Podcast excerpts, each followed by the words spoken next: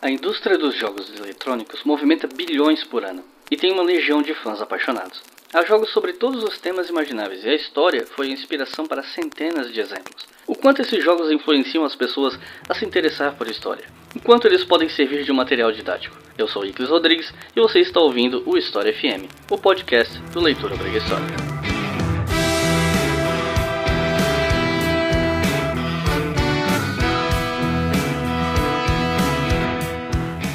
Salve ouvintes do História FM, bem-vindos ao primeiro episódio do nosso podcast. Um episódio que é praticamente um test drive para ver se isso aqui vai dar certo. Hoje nós vamos falar aqui sobre história e games. E hoje, nesse primeiro episódio, obviamente que eu chamei convidados porque eu não quis fazer podcast para ficar falando sozinho. Então, aqui comigo estão. Se apresenta aí, Rodrigo, pra galera. Então, gente, eu sou o Rodrigo, eu faço doutorado em História, sou um medievalista e basicamente eu estudo Idade Média porque eu joguei Age of Empires 2. Ao lado do Rodrigo está Juan. Por favor, Juan, se apresente. Bom dia, ouvintes. Boa, boa tarde, ouvintes, na verdade, né? Ah, a gente tá gravando de tarde, eu não sei que horas o pessoal vai ouvir, né? Tá, tranquilo. Eu faço doutorado em História também, trabalho com História Contemporânea. Não trabalho com videogames ou nada parecido, mas sou entusiasta no assunto, então tô aqui para dar meus pitacos, falar besteira ou também contribuir com algo. E esse é o Juan. Agora, ao nosso lado, tá o Vinícius, mais conhecido né, nas interwebs e na deep web como Tio Chico. Se apresenta aí, Tio Chico. Um salve a todos os ouvintes. Meu nome é Vinícius, mas pode me chamar de Chico. E honestamente, Total War é a melhor série de jogos já feita. É isso aí. Há controvérsias, elas vão aparecer no episódio, mas por enquanto é isso. Hoje a gente vai fazer um apanhado de alguns jogos com temática histórica que apareceram, né, desde os anos 80 para cá. Claro que a lista de jogos que bebe de fontes históricas, de episódios históricos é muito longa. A gente nunca ia ter como dar conta de todos, mas hoje a gente vai falar pelo menos de alguns deles, ou pelo menos aqueles que mais nos marcaram, que mais chamaram a nossa atenção. E com certeza muita coisa vai ficar de fora, mas o importante é que a gente consiga fazer um debate legal sobre os jogos que a gente selecionou. A gente tem uma lista relativamente grande aqui, provavelmente a gente não vai se aprofundar em nenhum, mas o importante é que a gente consiga passar por diferentes períodos históricos e inclusive discutir, na medida do possível, o potencial desses jogos, desse material para ensino de história. Até porque, como vocês verão no decorrer desse episódio, alguns desses jogos influenciaram bastante o nosso interesse em estudar história. E eu tenho certeza que alguns de vocês que estão ouvindo se identificam com isso. Nesse momento, a gente teria um quadro de leitura de e-mails, mas como esse é o primeiro episódio, a gente não terá um, uma leitura de e-mails no momento, participação do público, vai ser uma coisa mais expositiva. Mas já que não tem leitura de e-mails, eu quero aproveitar esse momento para agradecer ao pessoal que tem ajudado esse podcast a sair do papel. Gente que principalmente está me ajudando nos bastidores com questões técnicas, sugestões. Queria agradecer principalmente ao Guilherme Silva do CroniaCast, que me deu várias dicas em relação à hospedagem de episódio, etc. E o Cristiano Barba do Teologia de Boteco, inclusive dois podcasts que eu participei que me deram bastante força e estão me ajudando bastante a tirar esse projeto do papel. Então, muito obrigado a eles e confiram os podcasts UcroniaCast e Teologia de Boteco. Por fim, antes de a gente começar a conversar sobre o assunto, eu gostaria de lembrar, lembrar quem conhece o canal, quem está conhecendo o podcast vai ficar sabendo agora, que nós temos uma campanha no Apoia-se que financia esse podcast, ele só está saindo do papel por causa da campanha. E temos também uma loja na Doppel Store, a gente está com uma promoção contínua que comprando pelos nossos links você consegue comprar 5 camisetas e na hora de fechar a compra você só paga 3. Aqui embaixo na descrição do podcast no nosso feed vai ter aí um link para você entrar na loja, ver as nossas estampas, mas a promoção vale para qualquer camiseta de toda a Doppel Store, não apenas as da nossa loja. Então, recado dado, vamos pro papo.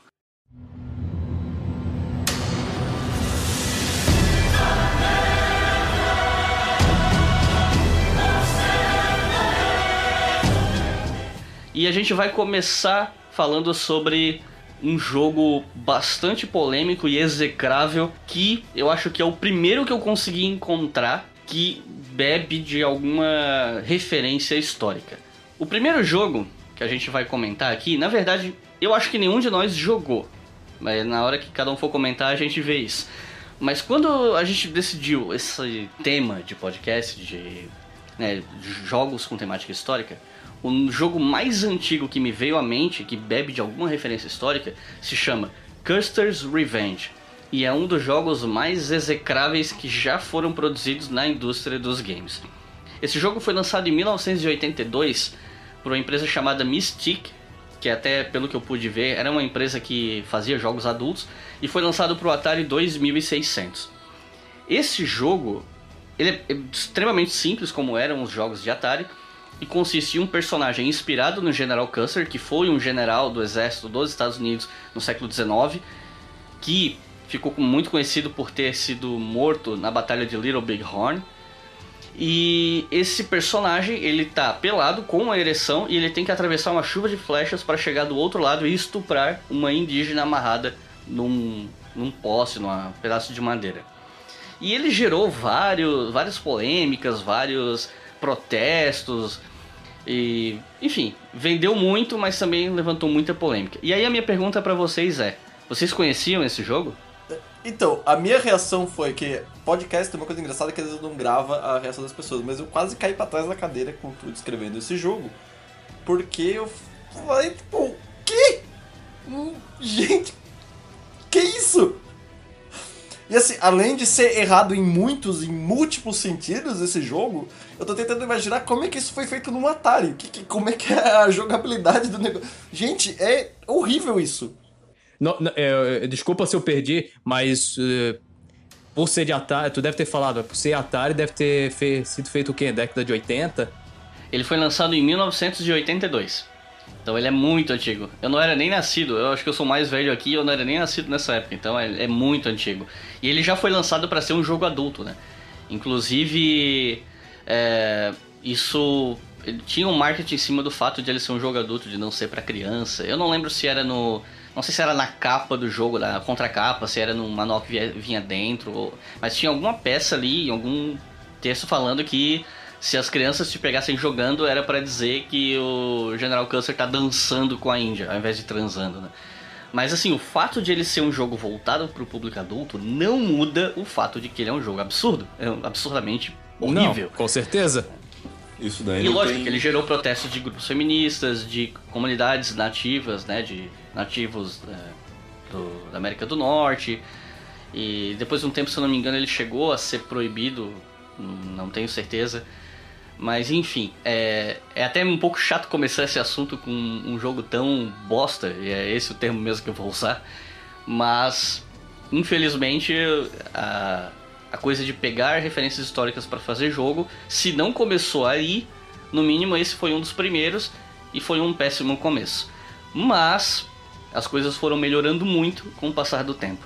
Inicialmente, a gente ia começar a falar dos jogos de forma cronológica. Só que a gente pensou, discu- rediscutiu e chegou à conclusão que seria mais interessante apresentar os jogos a partir de temáticas, por recorte temporal não de lançamento, mas de que período histórico o jogo está tentando representar. Então, a gente pode começar falando de jogos relacionados à antiguidade. E aí a gente fez uma pequena lista de jogos aqui que obviamente deixou muita coisa de fora, mas dos jogos que a gente selecionou, me corrijam se eu estiver errado. Acredito que o mais antigo é o Caesar, que aqui no Brasil ficou meio conhecido como Caesar, que era a forma como se escrevia. E esse jogo, pelo menos entre nós aqui que fazemos parte desse episódio, o tio Chico é o cara que tem mais condições de falar a respeito, porque esse cara é o sujeito mais fanático sobre Roma que eu já vi na minha vida. É, bom, pra ser, fa- ser mais acurado, o César que eu mais joguei foi o César 3. Eu realmente não, não me lembro de ter jogado tanto o César 1 quanto o 2. E o 4 eu joguei muito pouco. E a primeira coisa que eu consigo falar tranquilamente desse jogo, ou que eu me lembro, é como eu passei raiva, cara. Nossa senhora! Como eu tinha ódio quando a cidade começava a pegar fogo. Puta que pariu. bem, bem característico de cidades antigas, eu diria. Passou um Nero ali, né? É, mas assim, a ideia do jogo, basicamente, ele era um. um SimCity baseado na Roma Antiga. Você tinha que projetar e administrar sua cidade e lidar com problemas que, honestamente, devia ser muito comum na Antiguidade e até a Idade Média, que era peste, incêndio, criminalidade, Bom, a parte da criminalidade e do incêndio até que não mudou tanto, né? falta de água. Também, eu, vocês não, mas eu tô falando aqui de São Paulo, então essa é uma realidade relativamente constante. O problema da falta de água no As estado. estruturas históricas aí, ó. É, a longa duração, né? e honestamente, assim, eu nunca. Eu joguei relativamente pouco esse jogo, principalmente porque depois eu fui conhecendo os outros, mas com certeza foi um jogo que me marcou muito. E por já gostar de, de Roma, eu me, eu me sentia muito imersivo dentro do jogo, em poder administrar o meu império, a minha província com ele. Eu posso estar enganado, mas o Caesar ele era em turno, né? Ele não era estratégia em tempo real, né? Na verdade, assim, ele era bem como o, o SimCity mesmo, né? No seguinte sentido, você tinha a cidade, Eu acho que você eu tô não... confundindo com outro jogo, então. É, você não tinha outra facção. O Total War sim é por turnos, provavelmente você deve estar confundindo com esse. Mas o Caesar, você. Os, os seus principais. Você não tinha um- uma facção rival. Você lutava contra as adversidades do jogo mesmo, em, em tempo real mesmo. Ah, entendi. Tu não guerreava com. O, o foco do jogo era a administração de cidade mesmo. Pelo menos o que eu me lembro, né? E talvez mais do 3. Não sei como é que isso foram. Foi mudando a dinâmica do 4, como eu disse, eu joguei pouco, como eram dos anteriores. Eu sei que você começou a estudar mais assuntos relacionados a Roma, provavelmente depois de jogar esse jogo, ainda que tu gostasse do tema. É, eu sei que é um pouco difícil pensar retroativamente, especialmente um jogo que faz tanto tempo que tu jogou, mas assim, a tua impressão em relação ao Caesar, ele é, sobre a questão de representação histórica, ela é positiva? Eu diria que sim. Eu diria que sim, principalmente porque, primeiro, existe toda a questão estética que existiam. Teve um cuidado na hora de fazer as miniaturas, né? Das cidadezinhas, das figurinhas, enfim, os, os sprites do jogo, né? Agora, honestamente, eu acho que o- a coisa que eu acho mais positiva é justamente que eu acho que o Caesar, pela dificuldade dele, é uma ótima ferramenta pra gente quebrar aquela romantização que a gente tem do mundo antigo. Enquanto uma cidade austera, enquanto uma cidade que não tinha problemas, enquanto uma cidade ideal de mármore que, especialmente ali a galera do renascentismo e humanismo vai criar sobre a antiguidade, né? É, você ter que lidar constantemente com problemas como fome, como peste, com incêndio. Eu acho que isso traz uma dimensão muito interessante para o jogo. E mesmo que não seja a intenção do pessoal que fez ao criar essas dinâmicas, eu acho que pode ser uma ferramenta bem interessante para você desromantizar essa antiguidade. Ah, interessante isso. Que inclusive é bem comum que os jogos idealizem bastante, né, os períodos históricos que eles estão representando. E aqui a gente tem um jogo que mais ou menos faz o oposto em alguns aspectos, né? Com certeza, com certeza, assim. Eu tenho quase certeza que essa não era a intenção deles. Pela questão, era, eu acho que era uma mecânica de você criar uma dificuldade mesmo. Mas eu acho que ficou, acabou sendo, pode ser usado como um recurso para você lidar com isso, né? Essa idealização e romantização do passado, que eu não sei, mas eu acho que todo mundo concorda aqui que é um, é um problema sério, né? Sim, especialmente quando essa idealização é apropriada por grupos do presente com fins políticos, né? Só ver a galera lá da Aurora Dourada na Grécia se apropriando da história dos espartanos, é, de um grupo, pequeno grupo de guerreiros nobres lutando por sua liberdade contra os invasores, as hordas de invasores exóticos e estrangeiros que vieram de fora acabar com a nossa liberdade, a nossa cultura e associar isso ao fluxo de refugiados hoje, como se fosse possível fazer uma associação plausível. Exatamente. Ou mesmo os ultranacionalistas na Polônia, que também se apropriam de todo o contexto das cruzadas e do, do medievo para se opor enquanto civilização cristã contra a civilização muçulmana, sabe-se lá Deus o que isso signifique. E ah, eu acho interessante essa ideia de ter um jogo que desconstrói um pouco alguns mitos, mesmo que essa desconstrução talvez seja um pouco involuntária. E aí, isso me leva ao próximo jogo da lista, que é o Rome Total War. Ele Eu não conheço nenhum desses dois jogos, só de nome de ter visto superficialmente, mas a impressão que eu tenho, a impressão como leigo no assunto, é que ele é meio que o oposto do Caesar. Enquanto o Caesar você administra a cidade e você não tem confrontos, o Rome Total War você administra o exército e o engajamento militar, correto? Na verdade, assim, você administra uma facção, para acho que para exemplificar e ficar melhor. É, o Total War, sim, ele é uma série que existe em função da guerra, como o próprio nome diz. É, e todos eles funcionam com a mesma dinâmica. É, você tem basicamente dois mapas de jogo, onde um é um mapa geográfico mesmo da região, no caso do Total War Home é o mapa da antiguidade, ou seja, só pega ali do norte da África para baixo não existe, né? Só tem o norte da África. E a ideia é você escolhe uma facção, você tem que administrar cidades de uma maneira bem superficial, e o foco principal basicamente é domine o resto do mundo. Então o, o foco é completamente o exército, você vai lutando contra outras facções e dominando os territórios, tendo que lidar com esse território anexado a partir das cidadezinhas que você vai tomando e tendo risco de ter revoltas ou não. Mas ele é um jogo focado em batalha. E o Home Total War, eu diria que especialmente o primeiro, eu acho que ele sofre do, justamente do problema contrário da, da idealização. Por ser o home, por- pelo nome do jogo se chamar Home Total War, a facção romana ela é absurdamente apelona dentro do jogo. Eu pessoalmente acho um jogo extremamente desequilibrado. Ele não, se você for jogar, por exemplo, com gauleses, é, com pártios, com germanos, que são outras opções que você pode jogar, que você só desbloqueia depois que você conquista aquela, aquela facção, você vai passar por um, um perrengue muito maior do que jogar com os romanos. Parece que no 2 o, isso tá mais equilibrado. O 2 parece que teve uma preocupação em, em melhorar a, a dinâmica das facções. Só que honestamente eu acho que o, o brilho do jogo é na administração do exército. Diferente, eu acho que do, do Age of Empires, que com certeza a gente vai falar mais pra frente, o número de. a quantidade de unidades no seu exército é absurda. Você, você consegue realmente ter um exército com, com números muito grandes de unidades. E essas unidades muito bem detalhadas, muito bem feitas, muito bem diferenciadas entre si. É muito legal de poder acompanhar o combate. Foi feito um trabalho de captura de. Captura de.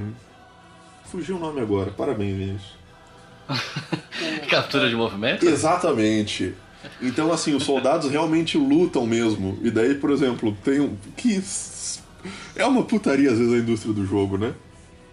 Por quê? Tem um. Eles colocaram um DLC, ou seja, um negócio que você paga mais só pra adicionar movimentos de finalização e, e, e coisas mais sanguinolentas, né? Que eles chamam de Gore Pack.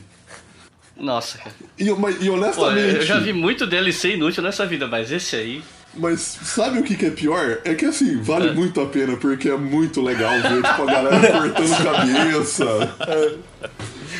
Mas uma coisa que eu, eu queria comentar sobre o, o- Não só, na verdade, sobre o Rome Total War, mas sobre toda a série, que eu acho que é exatamente nesse ponto que o, que o tio Chico tava comentando, é que essa questão do, do exército, das imagens, se vocês forem lembrar, no, na, na primeira década dos anos 2000, é, a maior parte dos documentários que eu falar sobre a antiguidade e Idade Média usava imagens do Total War. Eles recriavam, tipo, cenas de batalhas históricas com Total War. Tinha muitos documentários na- na- nessa década dos anos 2000 que usavam o, o jogo, assim, de... Olha, Então- eu admito que eu não sabia disso, porque eu nunca, eu nunca tive TV a cabo e nunca fui muito interessado, mas é, pra mim é uma novidade. É, o, o, o History usou muito, né? Sim, sim, era o History que usava é, na, antes, na, na era pré-alienígenas. Bons tempos E... aqueles. Bons tempos. Eu- Na época que toda semana era semana de comemoração de Segunda Guerra Mundial e sempre tinha documentário de Segunda Guerra Mundial. E...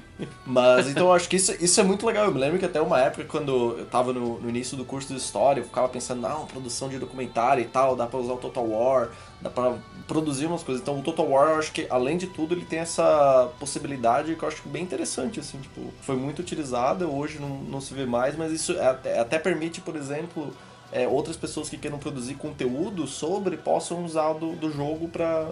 E é interessante pensar que enquanto o Caesar ele tem essa vantagem de ajudar a quebrar um pouco a idealização dessas cidades antigas, a gente tem no Total War um jogo que tem um potencial de uso de, repre- de criar representações históricas, então, né, no caso, de você poder fazer simulações que possam ser usadas como exemplo imagético, às vezes para um, deixar um conteúdo audiovisual mais interessante, ainda que seja só uma representação e que não necessariamente tem 100% de, de respaldo factual. Com certeza, Sim, e, sim. e só um pequeno complemento, é interessante ver, assim, o próprio jogo, ele tem consciência disso. Porque um dos modos de jogos que você tem é justamente você só jogar é, batalhas históricas, você não joga uma campanha, você só vai jogar uma batalha. Então, por exemplo, você tem como no Home Total War 2, e acho que isso tem no 1 também, você fazer a destruição de Cartago. E talvez a coisa mais interessante seja que você pode, nessa mesma batalha, lutar por Cartago. E, e quem sabe é legal. tentar mudar a história. Aliás, essa coisa de mudar a história, essa coisa de mudar a história é uma coisa que a gente pode, inclusive, aproveitar, deixa para mencionar, né? Porque cada produto da indústria do entretenimento que bebe de, de qualquer tipo de fonte, seja histórica ou não, ela tem um objetivo específico que normalmente está ligado ao entretenimento. O, no caso, o videogame, assim como todas as outras mídias, ele tem linguagens próprias, objetivos próprios e, e dinâmicas próprias. Então, acima de qualquer coisa, o jogo tem que ser divertido. E é super comum que um jogo permita com que né, os jogadores alterem eventos históricos. Claro que isso vai mudar de jogo para jogo, né? No caso de um FPS, por exemplo, de Segunda Guerra, que a gente ainda vai falar disso, seu soldado pode morrer em batalha, mas nada que um respawn não resolva, né? E ou então, mesmo, mesmo assim, você ainda poderia supor, pensar que, ok, o teu personagem morreu, mas o teu personagem não tá sozinho. A não ser que seja o Medal of Honor, né? Mas Medal of Honor antigo. Mas os jogos em que você tem um grupo de soldados ao seu lado, assim, a, o impacto da mudança da história é muito pequeno. Agora, num jogo como Rome Total War, me parece seguro dizer que o impacto da mudança nos rumos da história ele é mais sentido porque é uma coisa que tem começo, meio e fim ali, né? Você pode de fato pegar uma facção e vencer uma batalha que na história real foi perdida. Não, isso com certeza, e até fazer coisas absurdas, assim. Eu me lembro que, a título de curiosidade, no, no primeiro total. No primeiro, no primeiro home, uma das vezes que eu fui jogar com os gauleses, e eu me lembro que em poucos turnos eu tinha dominado não só a, a Península Itálica inteira, como eu tava chegando na, na Inglaterra. E assim, pelo pouco que eu estudei de história antiga, isso nunca aconteceu. Sim. Aliás, foi até interessante você falar isso, essa coisa de batalha ao invés de campanha, porque eu fiquei pensando, ok, tem o Rome Total War 1 e 2. Onde é que 1 termina e onde é que o 2 começa? Na verdade, né, assim. No ponto de vista cronológico, mas não é o caso, né? Não tem Não. muito essa coisa de seguir a cronologia histórica Não, em relação não. aos eventos. Não é. Tanto que o seguinte, o primeiro Home Total War, ele já começa com a Península Itálica unificada, você começa bem no contexto do da gênese do que vai ser a, a Segunda Guerra Civil, né? Sim. Já o, o segundo agora, ele começa com o processo de unificação da Península Itálica. E depois eles foram lançando várias expansões que vão mudando esse recorte temporal. Então, por exemplo, você tem uma expansão que você já começa no período do Augusto, no século I. Tem uma outra expansão que você volta às Guerras Púnicas, que é o Aníbal at the Gates. E assim vai indo. Mas eles não têm uma ordem cronológica entre os jogos em si. É interessante, eu acho que no formato que eles escolheram acaba sendo uma decisão inteligente, né? Não se apegar tanto a essa coisa cronológica, porque senão em algum momento eles iam acabar ficando sem opções, né? Ou tendo que se repetir. Com certeza. E, assim, pensando só um pequeno comentário sobre a análise do, do Total War, da série Total War em si, eu acho que eles perceberam que eles chegaram mais ou menos num ponto de limite, tanto que agora o que eles estão fazendo é migrando pra ficção, né? O último Total War que saiu foi o Warhammer, que é, é uma coisa completamente fantasiosa, completamente lúdica, né?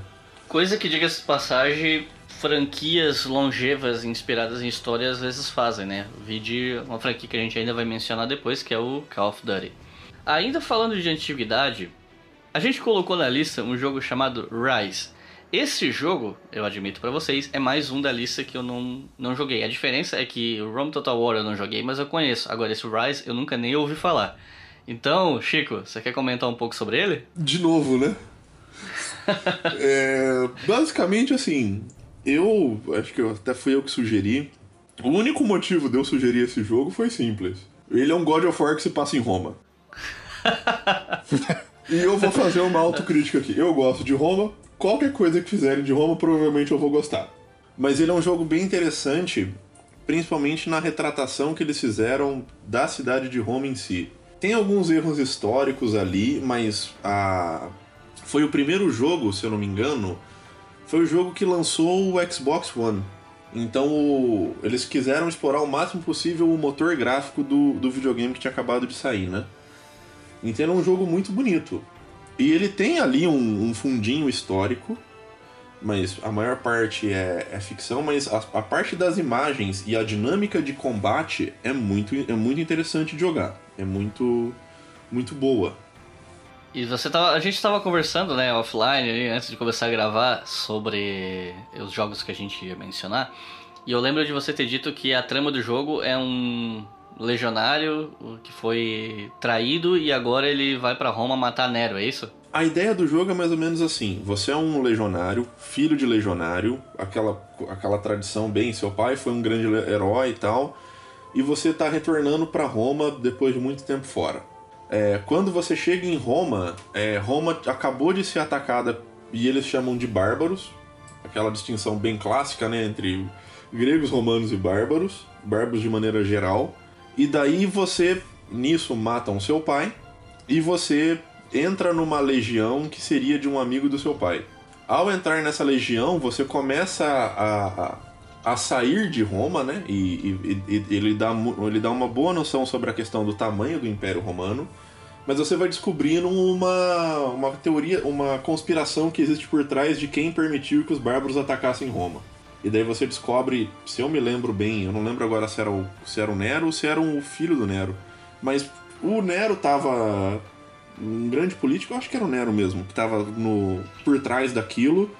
E você. O final do jogo é você voltando pra casa em busca de vingança. Eu, eu- eu fiquei imaginando um legionário interpretado pelo, pelo Liam Neeson falando: Eu sei onde você É. está, eu vou matar I você. set of skills. Só que, Eu ele, tenho a série de habilidades só específicas. que ele não liga, né? Ele manda um mensageiro ler isso num papiro. Sim. Não tem, o- não tem o mesmo impacto, né? Não tem.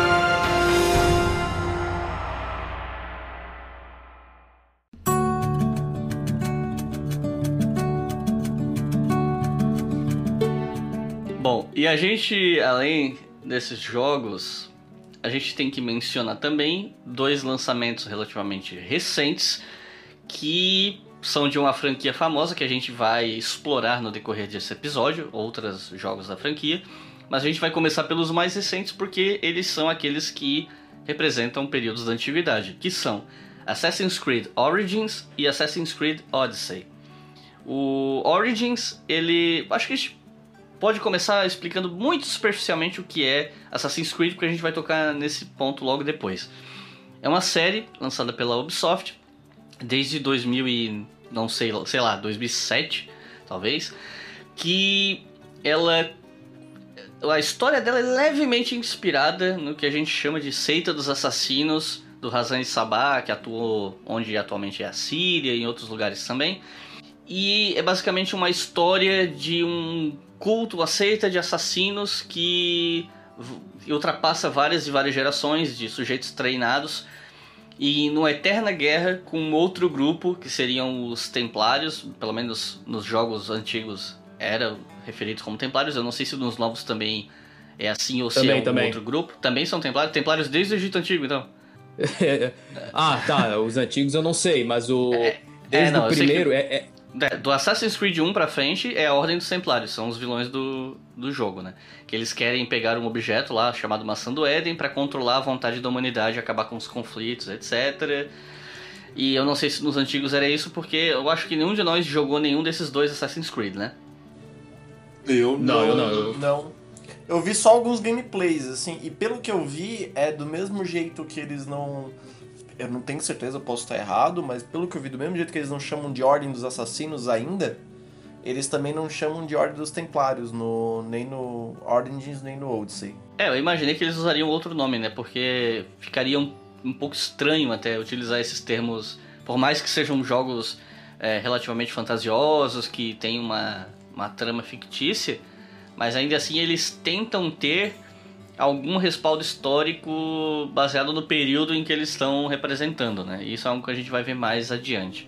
E vocês sabem me dizer se esses jogos, embora vocês não tenham jogado, vocês sabem me dizer se eles tiveram um bom apelo comercial? Porque os jogos anteriores da franquia, os mais recentes, tinham ido meio mal, né? Em matéria de crítica e tal. O, o que eu vi e o que eu acompanhei, aqui só um pequeno adendo, eu colei o primeiro jogo é de 2007. É, o que eu ouvi falar assim, o primeiro Assassin's Creed, você tá falando sobre os dois últimos. É, tô falando dos dois últimos. Os dois últimos, pelo que eu vi, é o seguinte: o Origins ele foi bem em crítica e foi bem em venda. Só, e, só que o Odyssey, pelo que eu vi, ele foi melhor. Principalmente porque Aliás, falando, teve, falando teve em algumas- Odyssey, é, só uma rápida interrupção. Aliás, não é no Odyssey, é no. Acho que é no Origins. Eu vi uma apresentação de trabalho em um evento que eu participei no ano passado, em que era um, era um início de pesquisa, na verdade. Eu não sei nem se essa pesquisa está em andamento mesmo ou não, mas era um, acho que era graduando ou pós-graduando que estava apresentando. Sobre ele estava mostrando como o Assassin's Creed Origins, que se passou no Egito, ele tinha uma preocupação maior com a história no sentido de que você tinha modos de jogo ou sub-itens do jogo, algo assim, que é, falava um pouco sobre a história do Egito. Então eu acho que talvez a preocupação com a história tenha aumentado com o passar dos anos nessa franquia. E inclusive me parece que houve toda uma preocupação para que a, a representação das cidades, desse, das construções, da vida urbana no, no Egito ficasse o mais fiel possível. Eu não sei como é o caso do Odyssey, mas no caso do Origins, ou parece que houve uma preocupação extra em relação a isso. O que não é uma novidade, porque o Assassin's Creed já tinha isso em jogos anteriores, né? Mas eu vi que esse aspecto foi muito elogiado. Então, Iclis, É, eu ia o- falar isso. Pode falar, Rodrigo. Não, é que assim, é, eu acho que o Orange teve, tipo, uma. Um, um que a mais sobre isso. É porque foi feito um modo específico pra isso, que é o modo sem combate sem inimigos.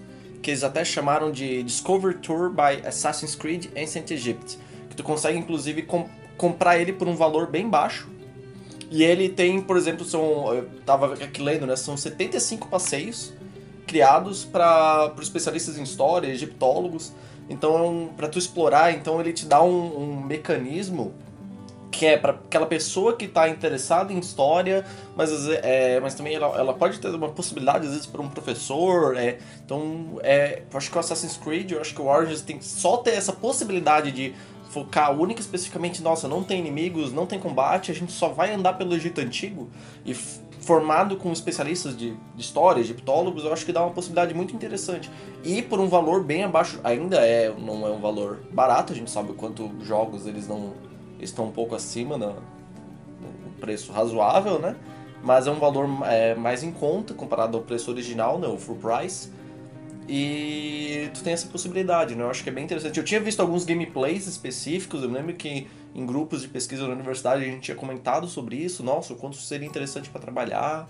E isso é bem interessante, eu acho que abre um precedente para outros jogos do futuro fazerem o mesmo, né? Eu torço para que isso aconteça porque, por mais que a gente possa é, ficar fazendo diversas críticas em termos de representação e histórica e sabe que nem o pessoal que reclama de colorização de fotos em preto e branco porque fala que isso não é, enfim, que é uma Me fugiu o argumento, mas assim, reclama que isso ah, é um olhar do presente e Seria que um não anacronismo, necessariamente é algo que tá vindo ali do, do passado e é meio que uma construção em cima do passado. Mas assim, é, a gente tem que pensar que essas mídias elas ajudam a atrair o interesse para assuntos históricos, né? Como a gente, como eu mencionei lá mais, mais cedo no podcast, alguns de nós né, nos sentimos mais inspirados ou até pontapé inicial para cursar a história veio do nosso contato com mídias, incluindo aí o videogame, né? Então, basicamente, o, esse, esse modo histórico da Assassin's Creed, ele, é, ele não é um DLC, ele é uma versão limitada que, onde você não tem combate, missão e etc, né? Eu, eu, eu, não, eu não sei se ele é um DLC que tu paga a mais ou se ele é um modo que foi apresentado no jogo depois. Ele é um, na verdade, mais. ele Mas é tu- um modo que vem mas- no jogo. Ele é Ah, um, o modo que vem no jogo. ele é um modo que vem É, no mas tu jogo. pode comprar ele separadamente. Isso, eu ia também. falar Tu isso. Só que assim, ele deu jogo. tão certo que o pessoal depois transportou ele e, e você pode comprar só ele. É um Assassin's Creed que você só anda na rua, pega fila, paga conta. É um Assassin's Creed que você não assassina ninguém. É o Assassin's Creed da vida real. É o Assassin's Creed da vida real. Sim. Bom, eh, eu acho que a gente pode fechar esse bloco de jogos de antiguidade, até porque a gente já tá mais meia hora aqui nesse bloco, e passar para jogos de temática medieval, que são alguns dos que mais chamam a atenção da molecada por conta da estética e das conexões que a gente pode fazer com RPG e etc. Então, vamos falar sobre Idade Média nos jogos.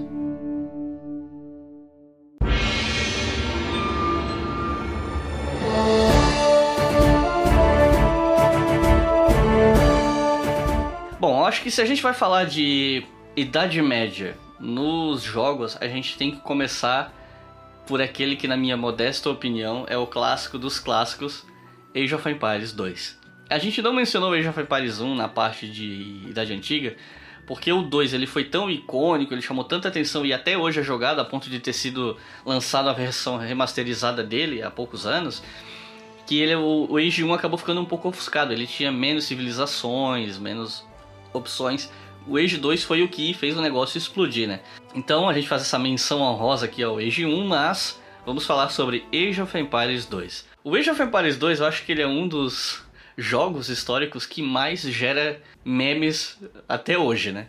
Porque no Age of Empires 2, que é um jogo de estratégia em tempo real, você tem que começar, você começa com um centro de cidade e poucos aldeões e tem que construir sua civilização quase que do zero coletando recursos, construindo exércitos, eh, pesquisando, evoluindo, avançando tecnologias, criando suas defesas, planejando ataque.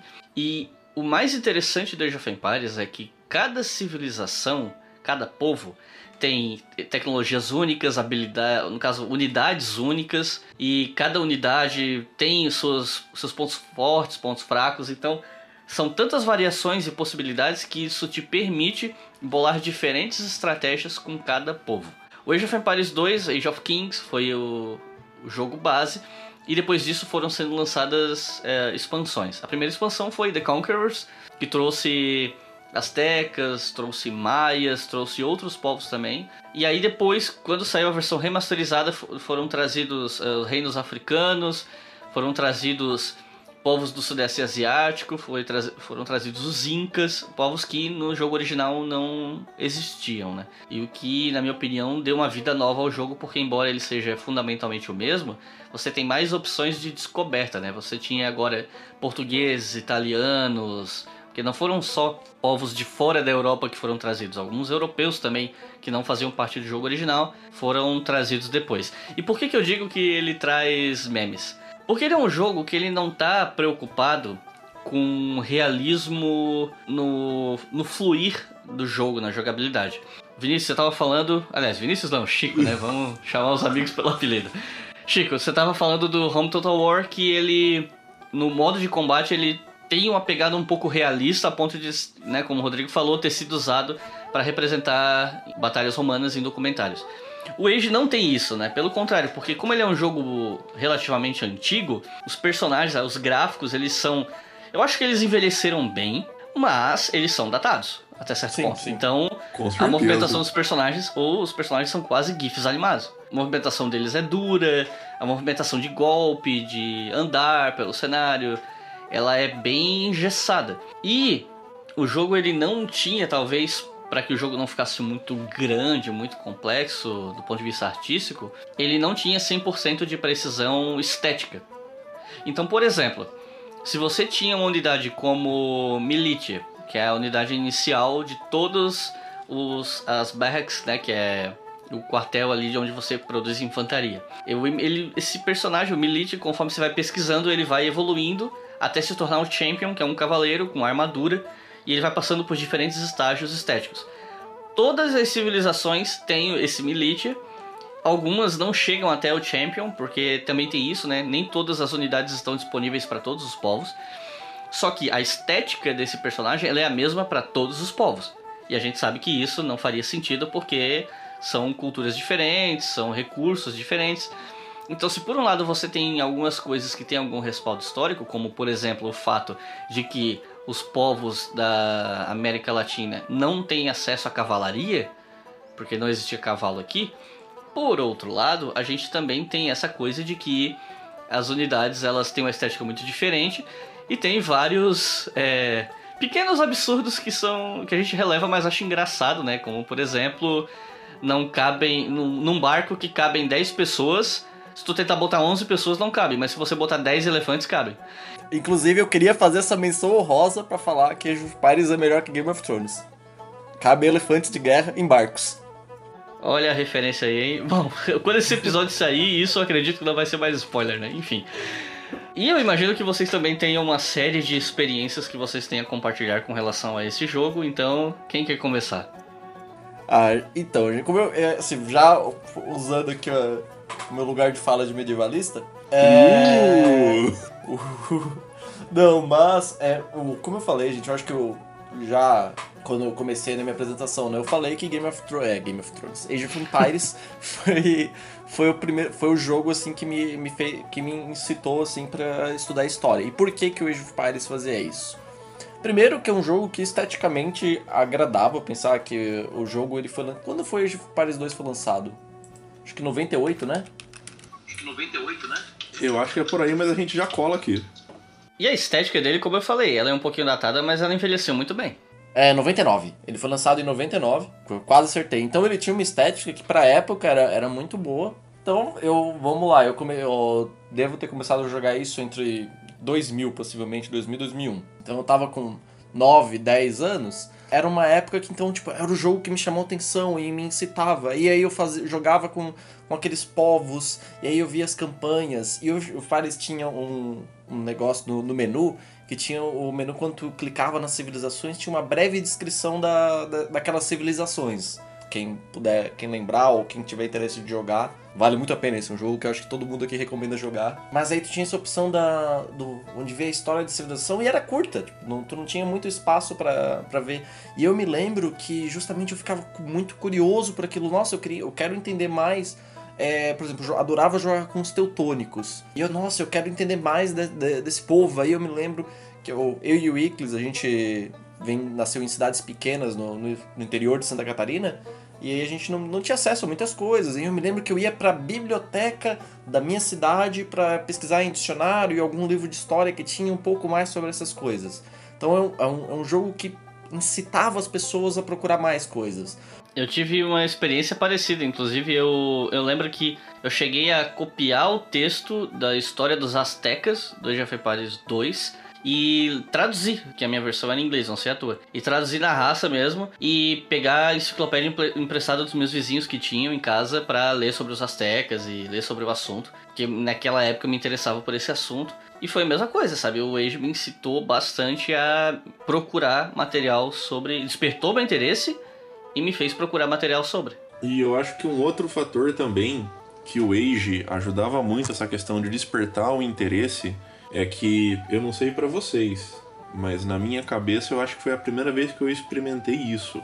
Que eram as campanhas do Age que te colocavam no lugar de personagens históricos diversos. Então você jogar com o William Wallace, você jogar sendo a Joana Dark, você jogar sendo o Elcide e acompanhar a história, acompanhar o desenvolvimento daquele personagem histórico foi algo que para mim mudou muito a, a minha percepção, despertou muito meu interesse por história, assim. Era muito legal ver e a, a maneira como a narrativa era construída mesmo. Até hoje eu acho que a, a história do, do Age 2, do El Cid, é uma das histórias mais bonitas que eu já vi, assim, em termos de narrativa. Sim, sim, ela é muito, ela é muito boa. Eu adoro aquela, aquela campanha, assim, ela, ela é muito bem feita. Mas é, eu acho que essa é a, é a graça do Age 2. A gente não, não pode jogar o Age. Isso aqui é, é complicado, né? Porque tem muito amor nesse jogo, né? A gente fica defendendo. A gente não pode jogar o Age 2 por, por esse fato, ah, beleza, o, o Champion, né? O Champion tem lá em quase todas as civilizações. Não, mas, Tinha- não, mas eu não tô, eu não tô É, não, julgando sim, o jogo sim, por sim, isso. É só um fato de que esteticamente o jogo não é tão fidedigno quanto vários outros exemplos que a gente poderia citar, né? Mas a graça do Age 2 não é tanto essa coisa da estética ser ou não ser fiel. É que ele era um jogo divertido de jogar. E quando o jogo é divertido de jogar e ele chama a tua atenção para um assunto, ele tá fazendo o que alguns jogos com a estética melhor talvez não consigam, porque não necessariamente vão ser tão engajantes e tão é, agradáveis de jogar, né? É, Inclusive, quanto, por exemplo, como falou, né? Um champion da, do Japão e um champion teutônico são iguais. Mas isso não, não tira a graça do jogo, não tira as possibilidades. Eu me lembro, por exemplo, de jogar em, em outros multiplayers, né? Como eu falei, eu jogava muito com os teutônicos. Os teutônicos eram caracterizados por ser uma civilização lenta, infantaria pesada. E a outra pessoa que jogou comigo estava jogando com mongóis, que é cavalaria rápida, tática mais de guerrilha. Então a gente conseguia ter um equilíbrio. Só que se a gente for pensar, putz, uma aliança entre teutônicos e mongóis não faz muito sentido. Apesar que um breve asterisco, é, houveram tentativas de alianças durante as cruzadas, de mongóis e cristãos para lutarem contra os muçulmanos. A minha experiência com Age 2, na verdade, é porque nesse período eu não tinha computador em casa, né? Eu fui ter computador em casa lá pra 2004, 2005. E a primeira vez que eu joguei Age 2 foi no, no computador do colégio, porque a professora na época fez uma aula, acho que era baseado no, nos povos bárbaros, alguma coisa assim. Eu não lembro agora se era na, na quinta ou na sexta série. Na época ela chamava de povos bárbaros, né? Mas a gente, a gente sabe toda a complicação de chamar é, os povos de bárbaros, enfim. E eu, eu tive esse contato com esse jogo justamente numa aula. Então eu, acho que Age 2 abre muito espaço pra isso, na verdade, né? Pra tu trabalhar com um jogo em sala de aula. Inclusive, isso abre brecha até pra gente, eu e o Rodrigo, comentarmos a experiência de quase uso de Age of Empires em aula. Eu e o Rodrigo, a gente trabalhou junto no estágio, que né, quem faz licenciatura em algum momento vai fazer um estágio, ir pra sala de aula. E no estágio que a gente fez, ele fazia parte de um projeto específico que tinha alguns objetivos e temáticas específicas. A gente não ia chegar lá na escola e pegar de onde o professor, a professora de lá parou. A ideia era um projeto fechado sobre uma temática e tal. E aí, num, em algum momento, eu acho que foi mais uma falha de comunicação entre a gente e a professora que coordenava o estágio. Ela falou que a gente poderia trabalhar com povos indígenas. Aí eu pensei, ok, povos indígenas, mas ela não especificou quais nem de onde. E os assuntos que a gente pode levantar sobre povos indígenas, muitos deles dizem respeito a povos indígenas em geral, não apenas os brasileiros. E aí a gente começou a pensar, tá ok, a gente está tentando pensar aqui em ferramentas didáticas que fujam da aula expositiva tradicional. E aí surgiu uma ideia de a gente falar sobre a chegada dos espanhóis na América Central e do Norte e a queda do Império Azteca pelo- pelos espanhóis. E a gente começou a planejar como fazer isso com o Age of Empires. Claro que a gente não conseguiu aplicar isso por uma série de outra outras questões que o projeto não era bem tão aberto quanto a gente achou que seria. A gente teve que dar aula de temas bem particulares que não foram os que a gente escolheu, mas por, durante um momento a gente desenvolveu um projeto em cima disso e vale citar, o Age of Empires tem um modo em que você pode criar cenários. E a gente ia usar, ia criar um cenário para falar sobre a conquista dos astecas pelos espanhóis. E aí a gente ia aproveitar os recursos do jogo para falar sobre as diferenças tecnológicas que tiveram um peso nessa conquista. Porque se por um lado os espanhóis contaram com a ajuda de muitos nativos de povos menores que eram oprimidos pelos astecas e também tiveram o apoio das doenças, né, que dizimaram vários nativos, por outro lado, a superioridade militar, o uso do aço, do cavalo, tudo isso ajudou bastante também. Então a gente ia falar sobre isso, sobre conflitos entre povos diferentes, culturas diferentes, tecnologias diferentes,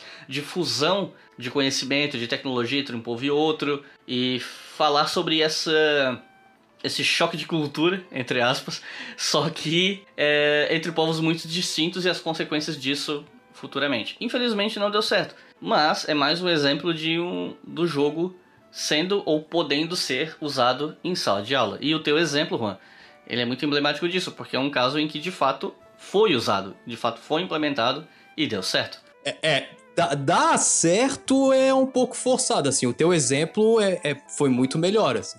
A aula Não, dela dá certo, não, foi... é, eu dá certo aqui no sentido de que a professora conseguiu usar. Se ela usou bem, aí são uns 500. Mas ela conseguiu. Ah, beleza. Eu acho que esse exemplo que, o- que o Iclis deu, né, que deu, foi a nossa experiência, que já, já faz alguns anos, mas a gente, que qual, qual foi a no- nossa ideia. A gente quis botar essa discrepância, por exemplo, a dificuldade que os astecas tiveram na, na, na- defesa e a, e a, e essa questão de superioridade tecnológica, tipo, o fato de ter o aço, o cavalo, como já o Iclis bem denotou, é, foi uma. O que, que a gente fez? Mas a gente pegou um dessas, dessas campanhas de produção de cenário e montou um cenário em que os, os espanhóis iriam conquistar uma, uma cidade asteca, um território asteca. E o que, que a gente fez, né? A ideia era que fosse um jogo rápido, para que não pode sabe, superar, não pode ser meia hora, 40 minutos de uma pessoa jogando. Para quem já jogou Age of Empires 2 sabe que as partidas às vezes demoram. Eu tive experiência de 9, 10 horas de partida já. E aí a gente fez uma campanha rápida, assim, a gente botou os espanhóis com uma superioridade assim, muito grande, muito mais exército, muito bem construído para que uma, uma criança, um adolescente conseguisse em 15, 20 minutos vencer a, essa partida, né? Pra ter, tentar um pouco ter. é acho que essa é a, é a coisa, é a questão da, da imersão do, do, do estar lá. E inclusive, eu sempre falo que uma das minhas experiências mais divertidas na, na universidade foi quando a gente fez essa, essa campanha e a gente estava apresentando a campanha na, durante a aula. E que a gente combinou, enquanto o Ictus falava, eu tinha me prometido que eu ia jogar com os Aztecas e ia dar um jeito durante a aula ser apresentada. Ia, ia, ia vencer os espanhóis. Eu consegui. Foi uma, uma pequena vitória da, da vida, assim, da checklist. Assim. Foi um achievement. Foi, foi um achievement. Subiu ali, sabe? Sabe quando tá jogando e sobe um achievement no jogo? Então, foi, foi, foi essa a minha experiência. Foi uma das experiências mais divertidas. Mas eu acho que é isso. E outra coisa que é legal falar é como, tipo, o Age of Empires, ele...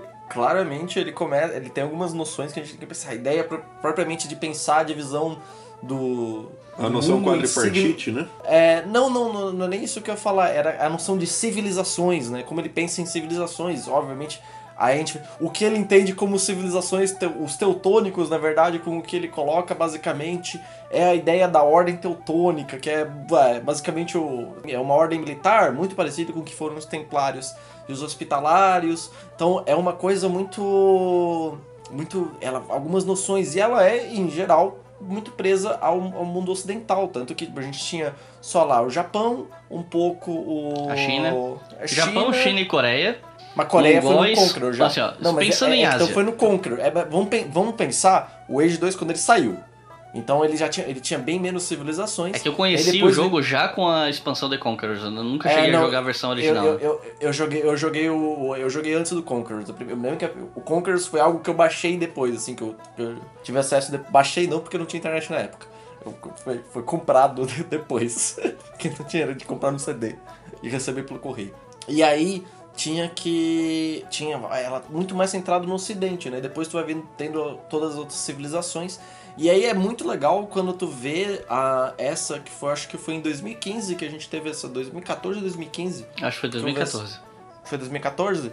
Acho. Quando teve esse The African Kingdoms, né? Que te- porque teve uma que adicionou Itália, por exemplo, eu, tive a experiência de jogar. com- Itália não tinha no, no Age 2 lá. Os portugueses também.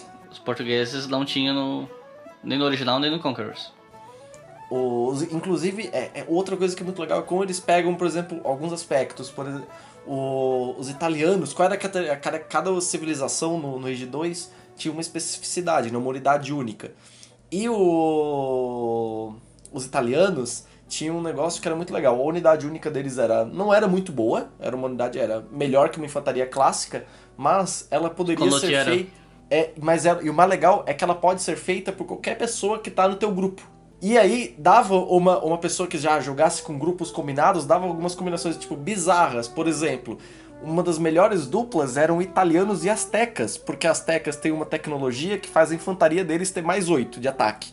Então, tu poderia fazer esse Conochero com mais 8 de ataque. Então, tu tinha uma combinação que era pouco bizarra, né? Italianos e astecas juntos contra é, Mongóis e... e chineses. Mongóis e ingleses. É, exatamente, o, o- o- dava essa possibilidade. E sem contar quando a gente teve o The African Kingdoms, né, que aí tu tem os portugueses, é, berberes do norte da África, etíopes e o próprio Império Mali. Então tu já tem um, um- o Age 2 nessa última expansão, ele já abrange já ó, o, o- o mundo, né? Não tem, já tem... Então ele tem essa possibilidade, né? É difícil falar de Age 2 sem amor, é, é complicado. Assim, eu sou a minoria porque eu gosto mais de Stronghold do que de Age 2, mas eu aceito que eu tô errado. E já que você fez esse meia-culpa, a gente pode começar a falar de Stronghold, né? Que a gente já tá falando de Age há muito tempo. Porque é um jogo que eu reconheço os méritos, mas nunca me fisgou, né? Então, o que, o que é? Conta pra gente o que é o Stronghold. Stronghold é muito amor. É isso.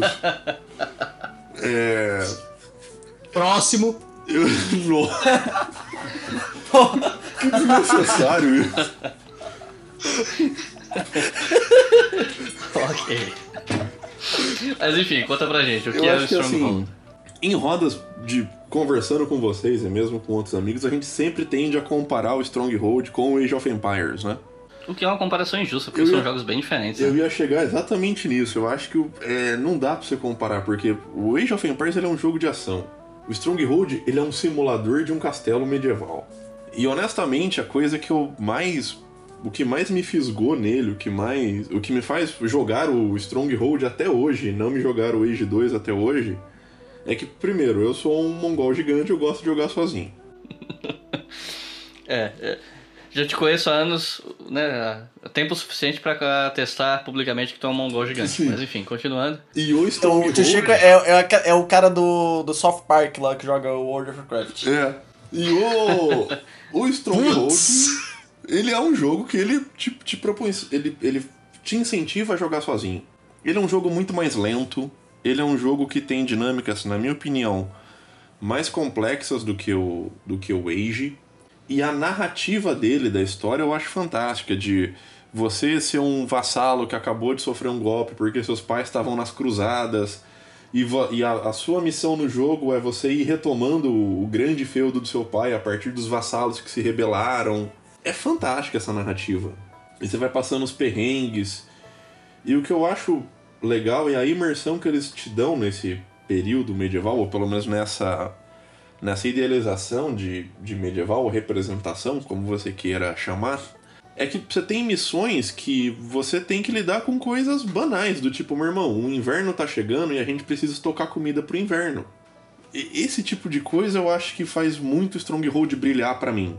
É um, é um jogo que eu realmente gosto muito, tenho muito amor. Eu me recordo que eu, eu me recordo que eu joguei ele online, eu não joguei sozinho. Talvez por isso que eu não tenha gostado, porque talvez o modo mais interessante de jogar Stronghold seja sozinho. Mas eu me lembro que eu, me chamou muita atenção a complexidade das, dos detalhes em relação a essa simulação de castelo e cidadela ao redor do castelo. Porque você tinha, você tinha coisas bem específicas, como por exemplo, você poder jogar uma vaca morta do território do seu adversário para contaminar o, ou sei lá, a alimentação ou as pessoas diretamente. E uma coisa que chamava muito a nossa atenção, né, do grupo de jogadores que jogava Age of Empires, é que ao contrário do Age, o Stronghold permitia que você colocasse arqueiros nas, dentro das, mulher, das muralhas, em cima delas, né? E que é uma coisa que o Age não permitia. Os arqueiros ficavam do outro lado do muro. Ah, sim, só um... Isso era uma coisa bem legal na, em questão de. Desculpa, tio Chico. Isso era uma coisa bem legal em questão de batalha, que era até uma coisa que me chamou a atenção em outros jogos, né? Que era o fato de tu botar, poder botar arqueiros ou unidades à distância, como a gente vai ver, por exemplo, no Imperial Total War em construções, né? Que dava mais uma lógica diferente. Tu podia fazer uma, uma torre com, com escadinhas ali, botar no. E botar os arqueiros, botar o, a- as chamas ali na, em volta, tu- táticas como o Zapiche no forte na, então ele tinha essa. O, acho que o Stronghold tem toda essa, essa coisa. E, e como o tio Chico falou, o Stronghold é um, é um tipo diferente de, de estratégia que ele não é essa estratégia ação. Não é um jogo que vai se resolver, por mais que o Age 2 possa ser um jogo muito longo, um- uma partida média vai durar duas, três horas. O Stronghold não vai se dar bem, não vai dar em duas, três horas. É uma partida é, é muito mais demorado, ele é muito coisas simples pra você fazer um, um- é, para você ter pão você tem que ter farinha, tem que, ter, tem que plantar trigo, tem que ter farinha. Você tem, É, você tem que ter a fazenda pra plantar o trigo. Aí você tem que ter o moleiro pra pra transformar a farinha em trigo. E tem que ter o padeiro pra transformar a farinha em pão. É, é um jogo. E isso a gente tá falando sobre alimentação. Aí depois, pra fazer uma unidade militar, tem que ter alguém pra catar o, é, para minerar o ferro, pra forjar as coisas, pra treinar o exército. Pra fazer. Gente, fazer um cavaleiro, um, um, um único cavaleiro, é um trabalho enorme. E principalmente assim, você tem que ter comida pra bancar toda essa gente, todo esse processo. E gente livre pra ser o cavaleiro. Ele é um jogo pra jogar sozinho, assim, Ele ó, é. Não é. Agora, por mais. é, Eu vou usar o termo realista sabendo que eu não deveria, mas é pro pessoal entender o meu ponto. Por mais, entre aspas, realista que o Stronghold seja, eu tenho minhas dúvidas em relação a, ao uso dele como ferramenta didática. Uma coisa é aprender história jogando Stronghold. Eu acho que ele ajuda em muitos pontos, assim, de pensar como seria ou poderia ser a vida cotidiana numa pequena cidadela medieval. Por outro lado, é um jogo complicado de você levar para uma sala de aula, por exemplo, porque ele é relativamente complexo, né? É um jogo que leva tempo para você pegar os macetes, para você entender a dinâmica. E normalmente aulas você tem um período muito curto de tempo com os alunos para poder se dar o luxo de perder às vezes um, dois, três dias ensinando a galera a jogar um jogo, né? Então, eu acho que eu não tô né, tirando o crédito do Stronghold por causa disso, né? O meu ponto não é esse.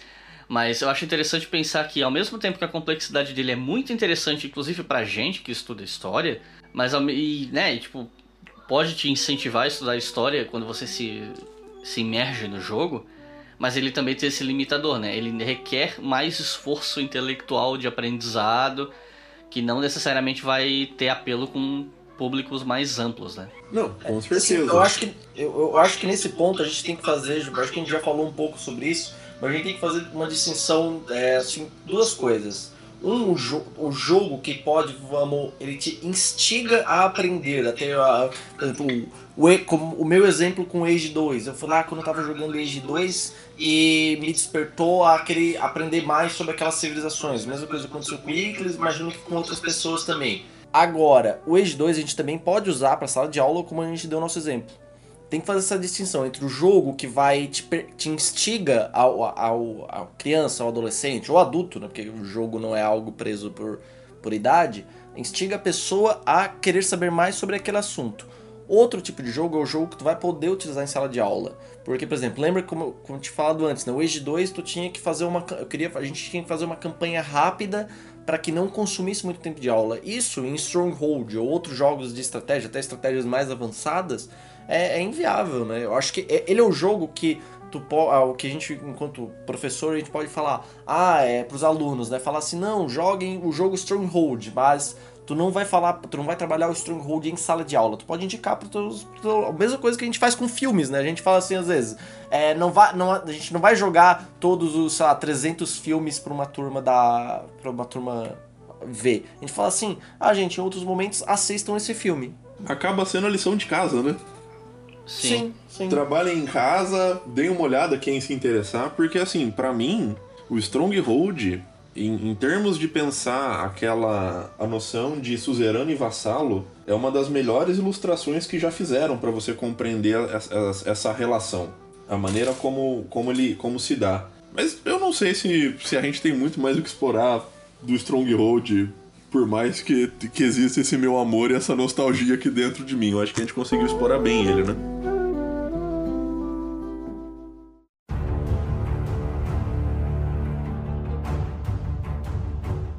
Bom, a gente pode seguir adiante então falando sobre. A gente poderia falar do Medieval Total War, mas eu acho que como a gente já falou bastante do Rome, tem muita diferença na jogabilidade de um pro outro? Ou seja, é basicamente o que a gente falou, só que adaptado para a Idade Média. Isso. É. É, a Idade Média. Agora a gente troca romanos por ingleses, franceses, dinamarqueses. E só um adendo que eu acho legal falar é que no, no, Home Total, no Medieval Total War 2, eles também fizeram em uma das expansões é, aquela brincadeira de que, por exemplo, você tem como jogar com os astecas, por mais que eles dão uma deslocada na questão temporal, né? E você tem como os astecas você invadir a Europa. É pra todo aquele pessoal que lê sobre a invasão do, né, da Mesoamérica e fica indignado e quer Quer se dar o vingar. troco no videogame pra lidar com a frustração. Isso. É só- é só É tipo, um. que nem a gente faz com o GTA. Isso! é só uma menção que eu acho importante de colocar, assim. E quando a gente tá falando de jogos medievais, né, de, que pega o período da Idade Média, um jogo que, a franquia que a gente já mencionou aqui, que eu acho que vale ser mencionada de novo, pelo seu primeiro jogo, Assassin's Creed. Que acho que é uma das franquias mais bem sucedidas da última década, ainda que gradativamente ela foi sendo é, cada vez mais execrada pela crítica, porque como eles começaram a lançar um jogo por ano, a qualidade do jogo foi decaindo, o jogo foi ficando um pouco repetitivo, muito bug, especialmente né, o, um que a gente vai mencionar mais pra frente. Mas quem começou tudo isso foi o jogo Assassin's Creed, que foi diretamente inspirado na, nos Templários e as Cruzadas. É, O primeiro jogo se passa durante a Terceira Cruzada. E os assassinos do jogo são inspirados na Ordem de Hassan e Sabah. Eu não vou entrar em detalhes sobre isso. Se vocês entrarem lá no Leitura Obrigatória, no nosso canal, vocês podem procurar Os Assassinos na caixa de busca. Tem um vídeo resenha do livro Os Assassinos, do Bernard Lewis. E lá eu explico melhor essa questão da seita dos assassinos. Mas voltando aqui ao jogo, Juan, você jogou a maioria dos jogos da franquia, certo? Sim. Então, o que, que você pode falar pra gente sobre o primeiro Assassin's Creed? É, então, como tu falou, ele é da. Ele é inspirado na Terceira Cruzada. Eu acho que é o único jogo que, temporalmente falando, pertence ao período que inspirou em si, né? Aos dos assassinos, porque o 2 já começa na Renascença, aí o Brotherhood já começa. É uma extensão da Renascença e por aí vai. E em relação a ser historicamente preciso, Assim, é que o primeiro jogo, apesar de ele ter sido um sucesso, ele não um sucesso de venda, ele foi facilmente esquecível, né? Porque ele, ele não é um jogo bom, propriamente dito, né? Ele é um jogo mais truncado, tu pode fazer pouca, poucas coisas. O mapa ele é reduzido, se eu não me engano, tem Jerusalém, Damasco e mais uma cidade que eu não me recordo agora. É Acre, não Acre? é? Isso, isso. Obrigado. Mas assim, eu acho que o forte desse Assassin's Creed, tanto desse quanto os posteriores, é o, fa o, o fato deles terem uma pesquisa relativ relativamente boa sobre a arquitetura do período, né? Os prédios em si, eu não sou especialista, mas me parecem bem representados. E em relação ao- aos personagens também. Os personagens, a- as motivações, o, o que cada um reali- realizou, embora eles estejam presos nas na trama do personagem principal, no caso do Assassin's Creed 1 é o Altair, a- as motivações e as realizações dele te- tenham, tenham bem, bem exploradas, assim, né? Bom, uma coisa que. Eu não sei se o primeiro tinha muito isso, mas uma coisa que a série ficou famosa por fazer é pegar personagens históricos reais e colocar dentro da trama, tendo contato com Isso. o protagonista. Isso já existia no primeiro, né? Já, já, já existia no primeiro. No segundo é mais forte. Sim, até porque as figuras históricas do segundo são mais famosas, né? Isso, isso. No segundo é um pouco mais forte. Mas no primeiro já tem, assim. Só que eu acho que o jogo não, eh, não foi muito pra frente justamente por, por ele ser um. Assim, a jogabilidade dele não é boa, né? Ele é uma jogabilidade meio ruim. Tem pouca interação dos personagens dentro das cidades, propriamente dito, né? Então eu, eu acho que o 2 é melhor nesse sentido. É, o 2 eu acho que foi o mais famoso, acho que foi o que teve um maior impacto positivo pra franquia até hoje mesmo, com esses lançamentos mais recentes que foram bem elogiados e tal. Mas querendo ou não, por mais que jogos recentes tenham recebido boas críticas e tenham tido boas vendas, eles ainda carregam o estigma de ser parte de uma série que teve um ponto baixo ali, né, um período meio complicado. O 2 ele era ainda uma coisa muito nova e ele trouxe, expandiu muito a mitologia do jogo, trouxe personagens históricos mais relacionáveis, porque são pessoas, figuras um pouco mais conhecidas do público geral, né, como Leonardo da Vinci, Alexandre VI, Rodrigo Borgia. Então, acabou tendo Maquiavel esse- também. Maquiavel também, verdade. E com certeza outros que eu tô esquecendo. Agora, uma coisa que é interessante mencionar também é que o jogo, né, a franquia Assassin's Creed, a trama dela depende da oposição entre assassinos e templários, que são grupos com filosofias muito diferentes. Só que assim, ele ajuda a reforçar para quem quer pensar um pouco mais fundo isso, um maniqueísmo entre os assassinos, que são lá da região onde o jogo ocorre, e os templários estrangeiros e tal, quando na verdade, de acordo com as pesquisas que são feitas em cima da seita dos assassinos real, eles matavam pouquíssimos ocidentais. Foram casos muito isolados. Eles eram mais utilizados como ferramentas de jogo de poder local, de, de disputas entre lideranças locais do Oriente Médio. Então essa coisa dos assassinos versus templários, na verdade é um é muito mais é, um encaixe dessa história num molde maniqueísta de entretenimento ocidental do que necessariamente algo que represente a complexidade das relações políticas da época, porque até a própria noção de cruzada passa uma ideia de nós e eles de algo muito engessado, né? Quando eventos históricos desse porte sempre são muito mais complexos do que isso. Então acho que é importante mencionar que isso, o jogo ajudou a consolidar o mito dos assassinos orientais exóticos que matavam os templários, os ocidentais que iam para a Terra Santa e tal. E isso está bastante longe do que foi a história real da seita dos assassinos. Em matéria de Idade Média, quando eu estava né, pesquisando sobre a lista de jogos que a gente ia mencionar, uma constante né, nos textos que eu fui encontrando era um jogo que, admito para vocês, eu não conhecia, chamado Mount and Blade. E, por um acaso, o tio Chico conhece esse jogo. O que, que você pode nos contar a respeito de Mount and Blade? Eu prefiro, nesse momento, deixar que o ursinho fale primeiro, porque. Pera aí, só antes de continuar, só deixa eu fazer um, um, disclaimer aqui que foi uma coisa que a gente não falou. Quando o tio Chico tá falando em ursinho, o ursinho é o Rodrigo, tá? É o apelido dele. Que o pessoal vai ouvir e vai ficar tipo, ué, o que, que ele tá chamando? Quem que ele tá chamando de ursinho? O ursinho é o Rodrigo, tá? É, principalmente porque. Eu te batizo ursinho primeiro, cavaleiro do História FM. É, principalmente pegou, porque eu, eu tenho meia-culpa aqui porque eu, eu me sinto responsável por ter viciado esse menino. É, então, é, foi, foi numa época que a gente, eu e a gente morava junto e ele, ele me apresentou esse jogo, eu devo confessar que eu, eu gastei algumas horas da minha vida e eu vou lá, meu nome é Rodrigo Prats, eu não jogo Mountain Blade há um ano e meio, isso me dói muito, mas se eu começo a jogar, a gente desapareço por semana. Espera que o Bannerlord vai sair.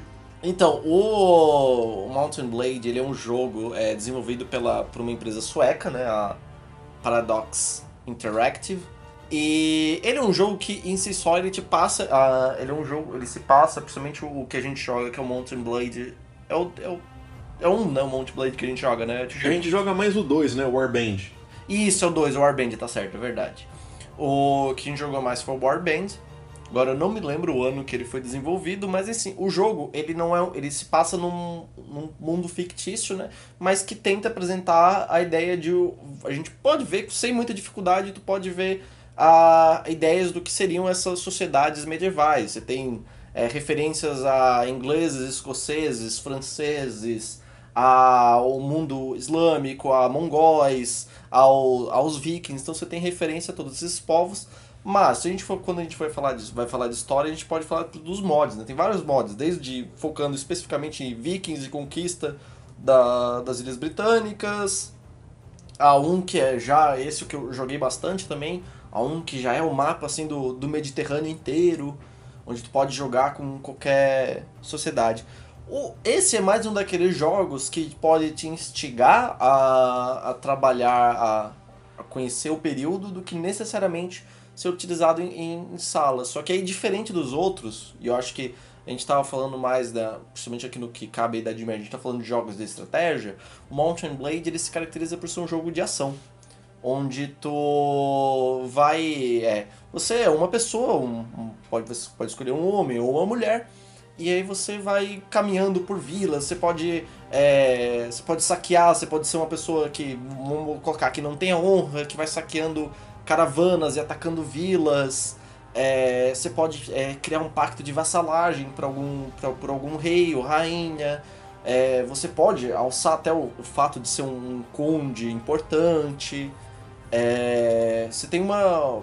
Pode ser um mercenário. Você tem uma. Um, a gama de possibilidades é, é enorme, né? Você pode fundar o Mas... seu próprio reino, né?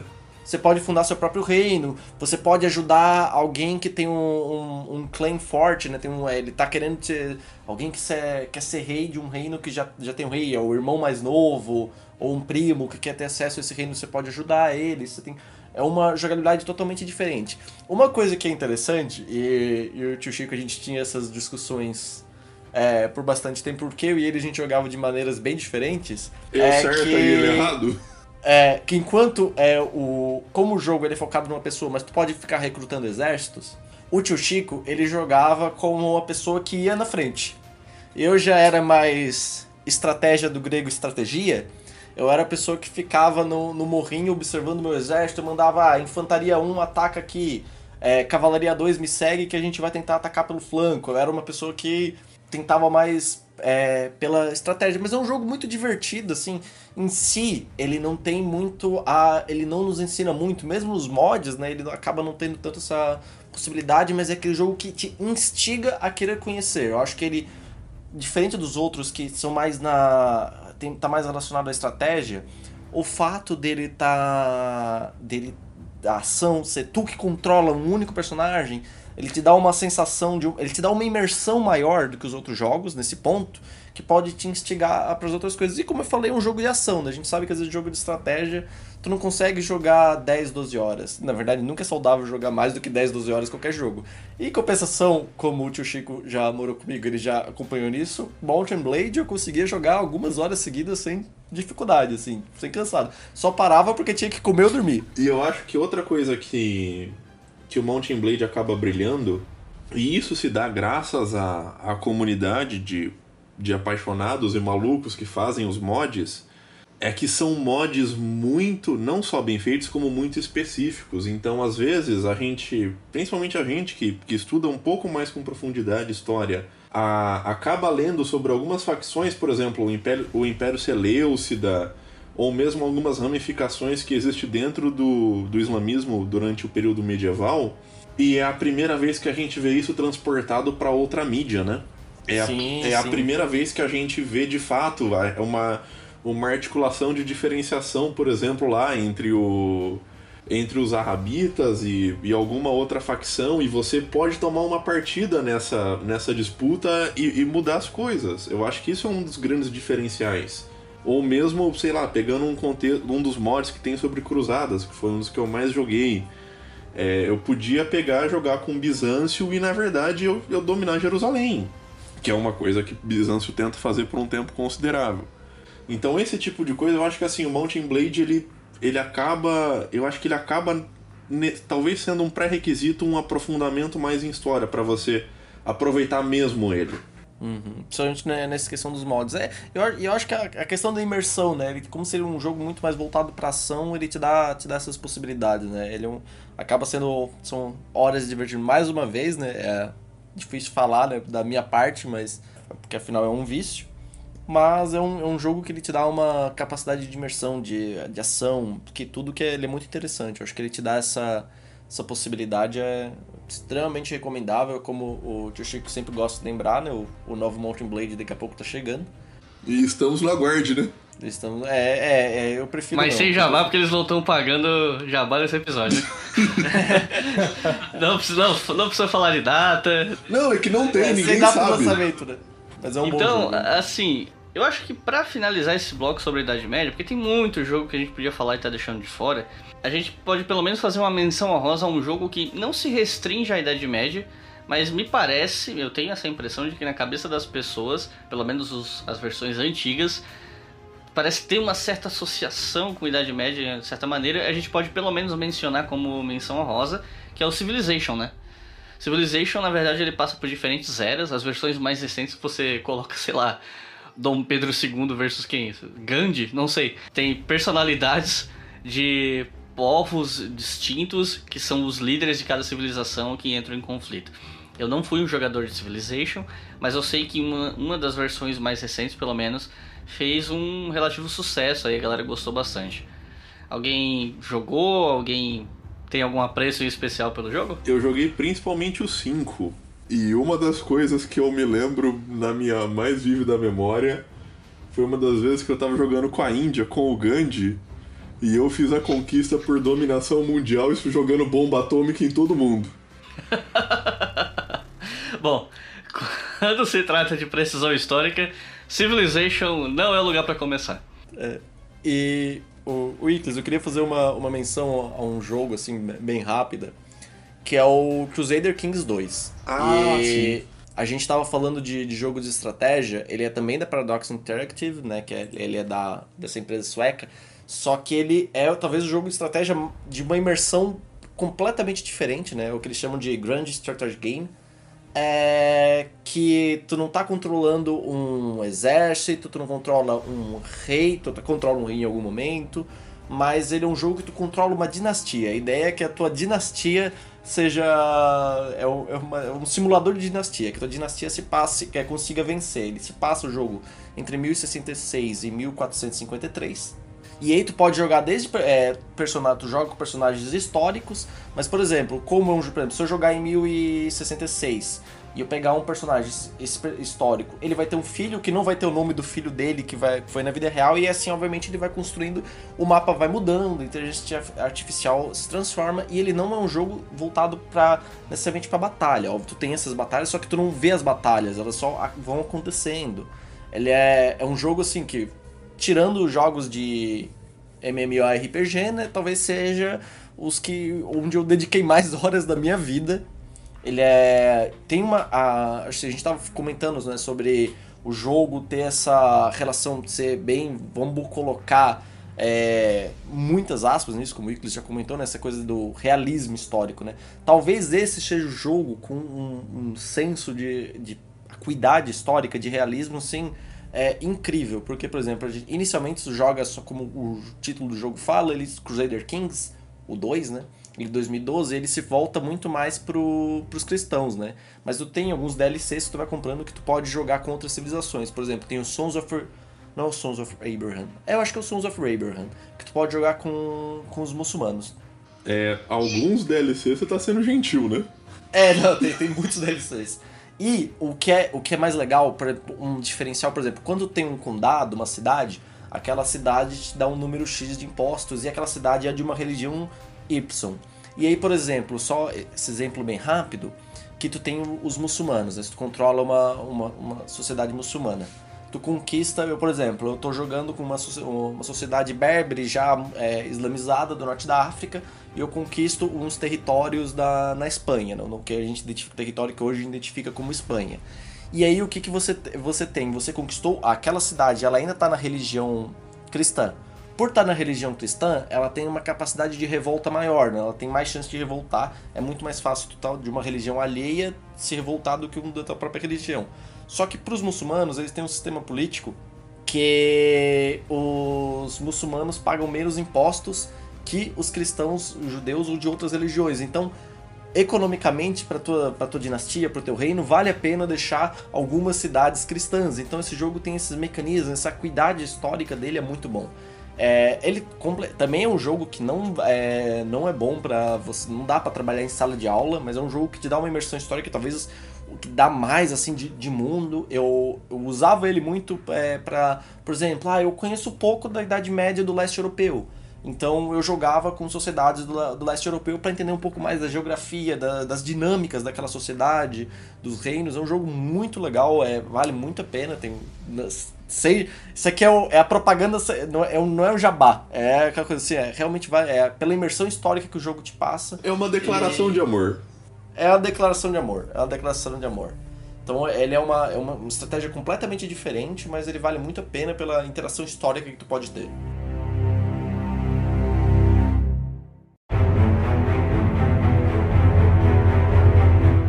Bom, chegando à era moderna, e aí é um pouco difícil falar isso porque alguns dos jogos que a gente mencionou transitam por ali, né? O Age of Empires 2, por exemplo, não tem uma cronologia, você pode misturar desde os celtas até incas numa batalha e manda temporalidade pro inferno, né? Mas esse bloco a gente pegou jogos que tem uma, que são mais marcados dentro de uma temporalidade que a gente enxergaria como era moderna, né? Idade moderna. Uma menção rápida que eu queria fazer aqui é sobre o Age of Empires 3, que é um jogo que foi recebido com muita expectativa, porque ele afinal de contas sucedia um jogo é, famosíssimo e muito querido, e aparentemente não deu em nada, sabe? Eu não sei se ele vendeu bem, provavelmente sim, porque ele vinha com um nome forte, né? Mas é um jogo que assim, eu joguei duas partidas e eu não consegui me adaptar. Não, não funcionou pra mim.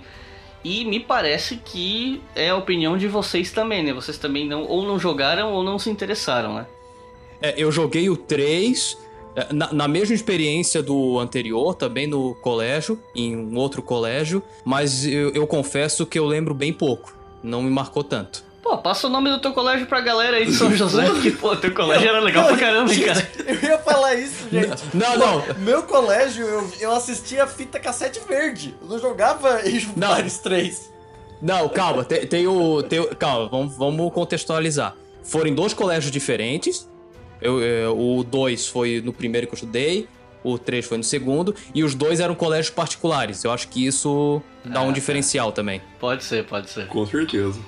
Mas assim, foi um jogo que aparentemente não pegou. Com certeza tem uma galera ouvindo aí que vai defender o jogo e tal. E eu não tô aqui para dizer que o jogo é ruim também, só não não, não me fisgou, assim. Mas ele tinha umas dinâmicas do ponto de vista histórico que eu acho interessantes, assim. Por exemplo, a relação entre metrópole e colônia, porque ele era um jogo focado na colonização do continente americano, né, principalmente. E você tinha... Uh, gerenciamento de recursos estava diretamente atrelado à metrópole, então você é, controlava uma, entre aspas, civilização mas eu, se você tivesse, sei lá, com os espanhóis, eu não sei qual era qual das cidades espanholas que, que era a metrópole que aparecia no jogo, mas gerenciamento de recursos tinha a ver com ela. Então, por ser um jogo que está representando o período da colonização, ele tinha alguns elementos históricos que eu acho que eram bem interessantes. Mas como jogo, ele acabou não fisgando o público do mesmo jeito que o 2. Então, né, vale a menção, porque é de uma franquia famosa, mas bola pra frente. Quando se trata de idade moderna, pelo menos em jogos dos anos 2000 para cá, eu acho que a franquia que mais bebeu da história moderna e que mais se apoiou em cima dela foi Assassin's Creed. Que a gente já mencionou algumas vezes, mas o grosso desses jogos, e inclusive a sua fase meio decadente para alguns, é justamente nesse período. O primeiro jogo que se situa na era moderna da franquia é o Assassin's Creed 2, mas também os dois jogos seguintes, porque os três jogos, Assassin's Creed 2, Assassin's Creed Brotherhood, que eu chamo carinhosamente de Assassin's Creed Brotheragem, e o Assassin's Creed Revelations, os três são com o mesmo protagonista. E eu acho que é o único único trio de jogos da franquia, o único momento da história da franquia em que o mesmo personagem foi sendo utilizado em diferentes jogos continuamente. Que se Isso. passam na Itália renascentista e a gente vai entrar em detalhes uh, sobre cada uma dessas, dessas franquias. É, né? só Primeiro, uma... Não, pode falar. Só, só, um detalhe, eu acho que o 3 também faz parte da era moderna porque ele fala da Revolução Americana, não?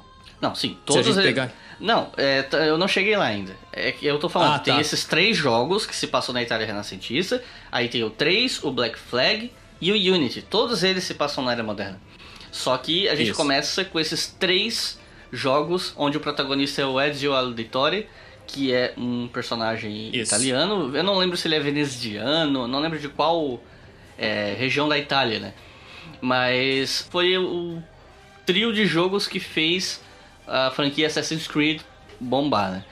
E como eu sei que o Juan conhece essa franquia melhor do que todos nós, eu acho que ele pode falar sobre trama, sobre aspectos desse jogo, ainda que a trama do Assassin's Creed costuma ser bem repetitiva de jogo para jogo, né? Mudam algumas coisas, mas é sempre a coisa do conflito dos templários com os assassinos e tem algum objetivo que os assassinos têm que impedir os templários de atingir. Sempre tem uma coisa do tipo, né? Mas em termos gerais, Juan, esses três primeiros jogos a partir do Assassin's Creed 2, sobre o que eles estão falando, o que é que eles estão representando, conta mais um pouco aí pra gente. É, eu vou pular a parte do, do Desmond lá, né? Essa parte mais contemporânea, que eu acho que não interessa o, o público, né? Já que a gente tá falando de Tá bem, a gente tá falando da parte histórica deles, então isso acho que isso pode ficar de fora. Só uma contextualização rápida para quem não conhece, é porque o jogo trabalha com ideia de memória genética, tem um personagem no presente e todos os protagonistas da franquia são antepassados dele, ou a maioria deles, e aí os templários querem buscar a memória genética dele, enfim, é uma, tem uma trama no presente, mas aqui a gente vai focar na parte histórica.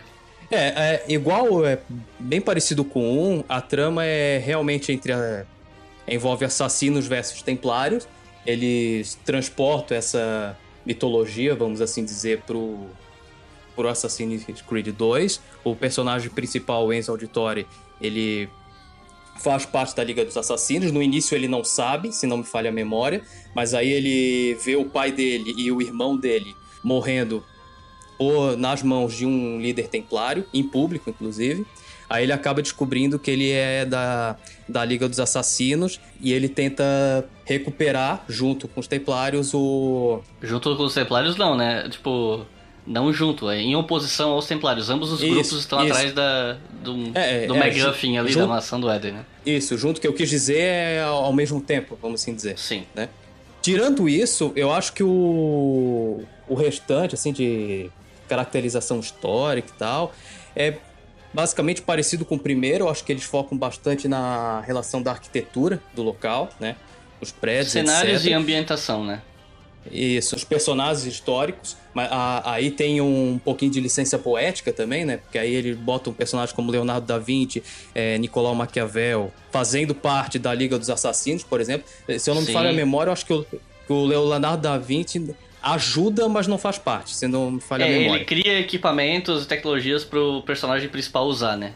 Ele desenvolve inclui- tecnologias e tal. E o Alexandre VI, que, né, que era da família Borgia, que virou papa, ele, se eu não me engano, é um dos líderes, ou o líder da, dos Templários, né? Isso, a é um família Borgia tem uma ligação com os tem- Templários e tal, que obviamente com uma licença poética é enorme, né? Sim, a licença poética é, é gigante, mas eu, achei interessante porque eles exploraram. Quem trabalha com idade moderna pode falar isso melhor do que eu, mas ele, tra ele trabalha com todas as polêmicas que a família Borges envolveu, né? A questão de orgias, por exemplo, né? A questão da própria trama po- política, de ser uma família meio problemática, de envolver incesto, essas coisas todas, né?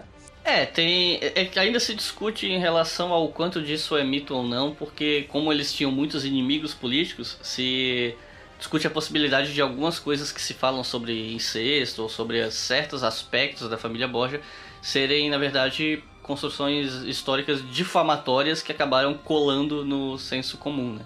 Mas isso é algo que eu deixaria para os especialistas no, no assunto. Mas acho que é importante mencionar que que embora se haja esse senso comum, é algo que precisa ser pensado com cuidado. Sim. É, eu não acho, eu sinceramente, a não ser que esteja uma metodologia muito clara, eu não sei se é um, um jogo interessante pra passar em sala de aula, assim, sabe? A- apesar de ter essa ambientação, de, de tu perceber que teve realmente, é, realmente uma pesquisa histórica pra colocar direitinho as localizações geográficas, a questão da arqui- arquitetura, é, e propriamente até colocar as a personalidade dos personagens em si, né? Porque, embora tudo bem, o Nicolau Maquiavel ele trabalha junto com, o Enzo, que é o- e faz parte da Liga dos Assassinos. O Enzo não, o Ezio, né? O Ezio, Enzo, o é. Enzo não. Ele não nasceu em 2016. É, Agora, isso que você tá falando sobre o foco na ambientação, alguns personagens históricos com muita licença poética e uma trama que não se prende à história, é uma constante, eu acho que em todos os jogos da franquia, né? Eu acho que, Sim, inclusive, sim, sim. inclusive, eu acho que tudo isso que a gente tá comentando, com exceção dos nomes dos personagens e o momento histórico, se encaixam em todos os jogos. Todos esses que eu mencionei aqui, que pegam a era moderna, como o 2, o Broderagem, o Revelations, o 3, o Black Flag e o Unity, todos eles é, a gente pode fazer exatamente a mesma crítica, a mesma, o mesmo comentário. E eu acho que isso abre brecha pra gente comentar um dos motivos pelo qual a franquia se desgastou, pela repetição. As pessoas ficavam ansiosas por qual seria o próximo cenário histórico.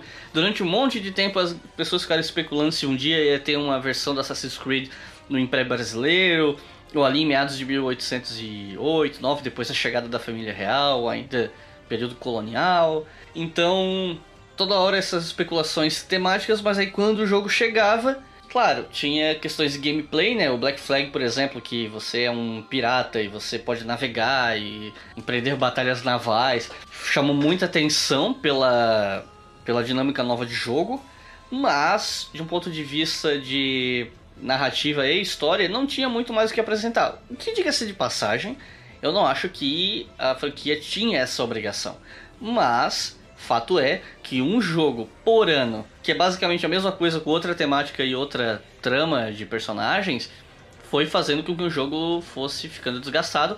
Com o bônus de que, pela pressa de ter que estar toda hora lançando um jogo, né, um por ano, cada vez mais os jogos eram lançados com bugs. E eu acho que o ápice disso foi o Assassin's Creed Unity, que foi tão criticado, foi tão massacrado, que por um momento eu achei que ele ia matar a franquia. Só que aí depois veio o Assassin's Creed Syndicate, que é na, durante a Revolução Industrial na Inglaterra, que também deu uma puta polêmica porque tu, é, um dos personagens com os quais tu interage é o Marx. Então, né, um monte de, de nerd odiou o jogo por causa disso. Mas é, é uma constante nesses jogos. E é da Sim. qualidade de ambientação, simplicidade da trama e liberdade poética. Aliás, já que a gente falou no Assassin's Creed Unity, acho que se inclusive você leu sobre isso, você pode mencionar aqui pra gente, né? Que com essa tragédia que foi o incêndio de Notre Dame, a pesquisa que foi feita na Assassin's Creed para recriar a, a arquitetura de Notre Dame e os detalhes foi tão intensa que agora a empresa ela pode usar ou vai usar esses dados coletados para ajudar na reconstrução de Notre Dame. Você leu um pouco sobre isso, né? Na verdade, não, cara. Você? Eu Não? li. Tá, ah, tá- foi, ah, foi o. Chico que comentou, é verdade. É, então, por conta de- do incêndio que aconteceu lá e por conta de do- todos esses dados extremamente detalhados a respeito da arquitetura da catedral que a Ubisoft tem, ela pode acabar ajudando na reconstrução das partes destruídas pelo incêndio. É, ela vai, a, a Ubisoft, só pra ter uma noção, ela passou dois anos é, escaneando o interior da Catedral de Notre Dame de Paris. É, e a partir. Eles tinham uma funcionária só pra isso, né? Na verdade, eles, eles tinham uma equipe, né? A equipe inteira, porque eu lembro de uma funcionária dando entrevista que ela falou que ficou muito tempo lá, mas faz sentido ser uma equipe. Era uma equipe. A técnica em si, de como foi feito esse escaneamento, eu realmente não sei detalhar. Mas foi um, um projeto que durou dois anos, que eles, que eles passaram lá dentro escaneando. E eles vão. Eles já vão disponibilizar para. Eu acho que é para o governo francês esse- esses dados e esse modelo 3D que eles têm da catedral. E se eu Ah, não me legal, engano. Que legal. Sim, e a, e a Ubisoft também, além disso, ela fez uma doação em dinheiro para reconstrução. E ela ia fazer. Isso, essa parte eu não vi direito com calma, mas ela ia também fazer uma campanha de distribuição de jogos grátis. Ah, sim, eles deixaram o Assassin's Creed Unity de graça na Steam durante um tempo. Aliás, na Steam não, na. Na, na equivalente da Steam que eles têm, né? Que a Ubisoft tem, que eu esqueci o nome. Uplay, não sei. E eu não sei se ainda tá, mas estava gratuito por um tempo. E inclusive essa coisa da, do projeto, da doação do projeto, eu vi muita gente comentando que finalmente o Assassin's Creed Unity vai fazer algo que preste. porque porque Não, não, muita mas- gente odiou esse jogo assim de um jeito incrível. Porque Não, ele era muito bugado é- e não sei. Isso, eu incluso, na verdade. Eu, eu, eu, eu comecei o jogo, mas eu não terminei, praticamente assim. Eu parei nem na metade, bem no início. Coisa porque eu não. Eu realmente não me interessei pelo jogo. Mas é. O que. É que assim, eu acho que o jogo caiu não muito pela, pela repetição de trama histórica e tal. O que aconteceu com Assassin's Creed, eu acho que foi o seguinte. O primeiro, ele foi um sucesso, mas ele era um jogo muito truncado, como eu falei na primeira parte, né? Ele não tinha poucas opções. O segundo, ele já, ele já eh, mudou isso aí drasticamente, melhorou 100%, sabe? Então, era uma novidade. E o Brotherhood e o Revelation continuou na mesma pegada. E como é o personagem principal e tem a- o, o mesmo arco, vamos assim dizer, eh, acabou funcionando bem. Então, eu- eu acho que essa distância do primeiro pro segundo e essa melhora na verdade, eu acho que influenciou para que o, a franquia se desse bem. No terceiro, foi um sucesso, mas já começa a cair um pouco, porque, como tu falou, é bem repetitivo, na verdade, né?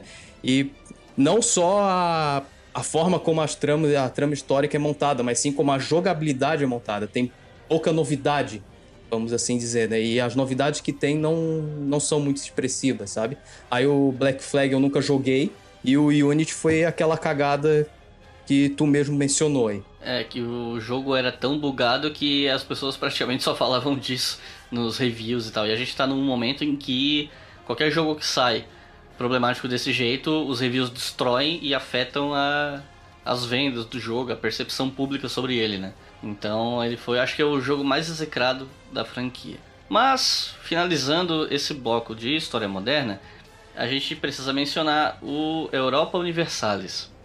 Então, é, o Europa Universalis, eu, eu vou falar também pela experiência do que eu joguei mais, que é o Europa Universalis 4. Ele também é da Paradox Interactive e ele foi lançado em 2013, ou seja, um ano depois do Crusader Kings 2. Enquanto o Crusader Kings é, se passa de 1066 a 1453, e aí tu tem até alguns DLCs, tu pode recuar até 800 e poucos, até 790 pra, 700 e poucos para você voltar pro Carlos Magno. O Europa Universalis, o 4, ele tem um recorte temporal que vai de 1444 até 1821. Ou seja, você tem basicamente a, o que a gente entende como. Ele vai do período moderno até o ó, até um pouco mais do que a gente entende até o início do, do- da, da era contemporânea. O, e aí o que, é, o que é interessante do jogo é pensar o- os contrapontos que ele tem ao Crusader Kings. Né? Enquanto o Crusader Kings ele se volta para uma dinastia, o Europa Universalis se volta para para estados e nações, ou seja, você já tem justamente até uma coisa interessante para pensar em âmbito de história, né? Enquanto a ideia, essa ideia de estado e nação ainda na Idade Média não, não, não tinha sentido, se- fazia muito mais sentido pensar pela, pela via da dinastia, já na era moderna a gente faz muito mais sentido pensar pela via do estado-nação. O jogo ele já se volta muito mais para o comércio, você tem uma relação comercial muito mais importante controlar determinados territórios pelo comércio que ele pode estabelecer, por exemplo, controlar determinadas partes do Mediterrâneo, são bem importantes, ou determinadas partes do Atlântico, exemplo, também, também são bem importantes. Ele é, ele é bem, bem interessante. Mais uma vez, ele é aquele jogo é, que tem uma, é uma estratégia muito é, longa, não dá para trabalhar em sala de aula, né? É é o mesmo, é a mesma, esse jogo de grande estratégia. E uma coisa que é muito interessante é que foi lançado um DLC em 2014, que é um DLC do Crusader Kings 2, que é genial, que é onde tu pode pegar o teu jogo salvo do Crusader Kings 2 e transferir pro Europa Universalis. E aí eu vou contar uma experiência que, que eu tive.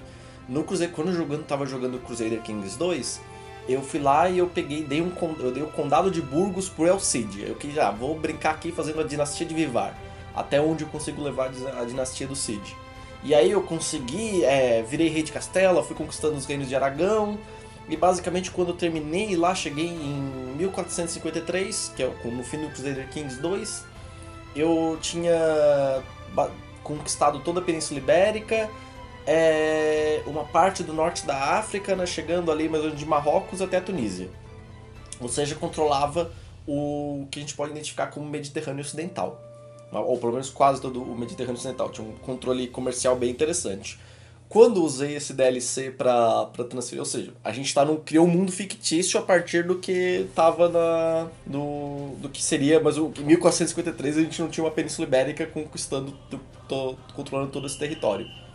E aí, em compensação, você tem. Aí, quando eu passei para Europa Universalis, você já tinha já esse momento em que eu tinha essa Espanha, esse império no mundo. Então, você tinha um mundo completamente bizarro, onde a França não existia mais, a França tinha sido conquistada por vários outros povos. É, o, tinha um, um- é, o Império Turco, mais ou menos, tinha se desenvolvido. Então, você, você tinha uma experiência. O jogo ele era é uma imersão, assim, é, como o Crusader Kings, né, ele tem essa capacidade, assim, de te colocar no... fazer uma estratégia, é, pensando muito em questão de comércio, relação...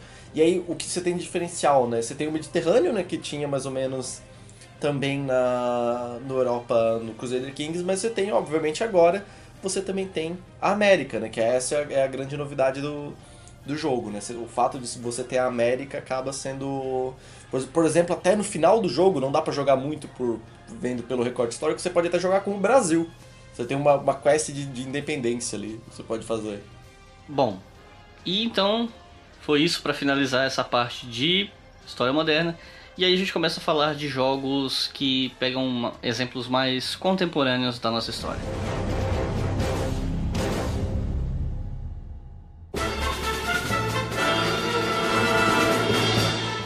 Então chegamos no bloco final desse podcast que já está mais longo do que eu esperava, mas não tem problema. Imagino que as pessoas vão ouvir, assim espero. E aí a gente resolveu começar esse último bloco falando de dois jogos relativamente recentes, um deles bem recente até, que representam a Primeira Guerra Mundial. que é um período que não costuma aparecer tanto nos games. A gente está falando aqui de Valiant Hearts e Battlefield 1, que são jogos, diga-se de passagem, muito diferentes. O Valiant Hearts tem uma estética cartunesca e ele é mais um jogo de puzzle, por assim dizer. Você tem uma trama, uma trama até bem engajante, você acompanha bem os personagens. Você tem mais de um personagem na história. Você tem um personagem americano, negro, que é levado para Europa. Você tem uh, um personagem que, se eu não me engano, a filha dele é casada com um alemão e ele tem que ir para a guerra para lutar. E aí ele luta do lado francês, alguma coisa assim. Eu não, eu joguei muito pouco, eu não conheço bem a trama. Mas foi um jogo que chamou muita atenção porque ele tem uma trama muito engajante, ele tem vários textos de curiosidades históricas e ele foi um jogo localizado também. Porque quando ele veio para o Brasil, ele veio em português e ele tem inclusive uma ou outra passagem falando sobre o Brasil na Primeira Guerra. Inclusive já tem vídeo lá no canal também sobre o Brasil na Primeira Guerra se você quiser assistir. É um francês e um alemão e que esse jogo ele tem um, um valor didático muito grande porque você tem acesso a vários documentos da época mesmo no desenrolar do jogo, né? Você, o jogo pausa e te mostra documento, te mostra foto. Então ele foi um jogo que foi pensado e desenvolvido com um caráter didático muito grande. Esse com certeza é um jogo que dá para trabalhar em sala de aula tranquilamente. Tanto ele foi pensado de forma didática que ele é um jogo bastante simples assim. Eu confesso que quando eu fui jogar eu não esperava que ele seria tão simples. Eu acabei enjoando, não foi muito meu estilo. Eu fiquei trancado num puzzle ali que eu fiquei com preguiça de pensar, para ser honesto. Sabe? Não tava, não tava gostando muito de estilo, mas esteticamente ele é muito bonito e isso que você falou de ser pensado de forma didática, para mim funcionou muito bem. Eu fui fazer uma cola aqui agora, pra, eu tava lembrando, eu acho que eu conheço esse jogo de algum lugar, eu fui ver, eu já, eu já cheguei a ver alguns gameplays desse jogo.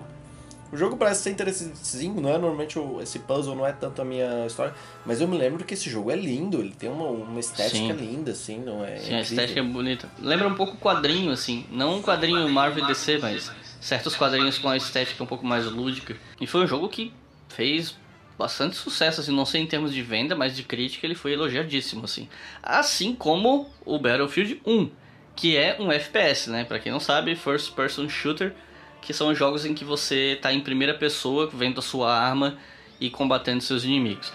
Battlefield 1 também é ambientado na Primeira Guerra e faz parte de uma franquia já relativamente extensa que é conhecida tanto pelas batalhas online, né? Ela ficou muito marcada pelo combate online com outros jogadores, mas também que você pode usar veículos, pode usar é, veículos. Basicamente isso. E eu sei que o Juan, o Juan você jogou, né, o Battlefield 1, certo?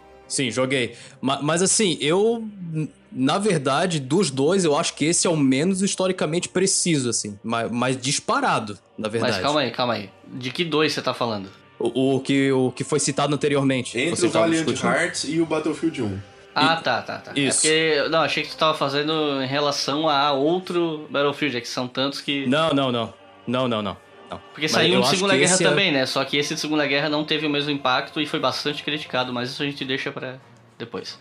É, na verdade, o Battlefield 1, a impressão que me deu é que ele, assim, a, as estratégias de guerra foi, co, foi copiada, entre aspas, assim, da, da Segunda Guerra, vamos assim dizer. E pouca coisa ficou da Primeira Guerra. Talvez, ó, tipo, avançar de território para território, sabe? Assim, mas por exemplo, pouco. É a Primeira Guerra foi muito engessada, né?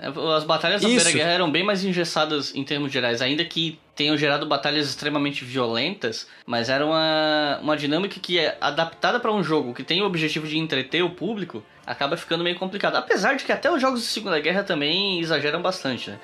É super comum você ver ex-combatentes falando que os jogos não representam muito bem as experiências deles, porque a experiência deles na guerra foi 90% do tempo tédio e serviços braçais e em acampamentos, coisas assim.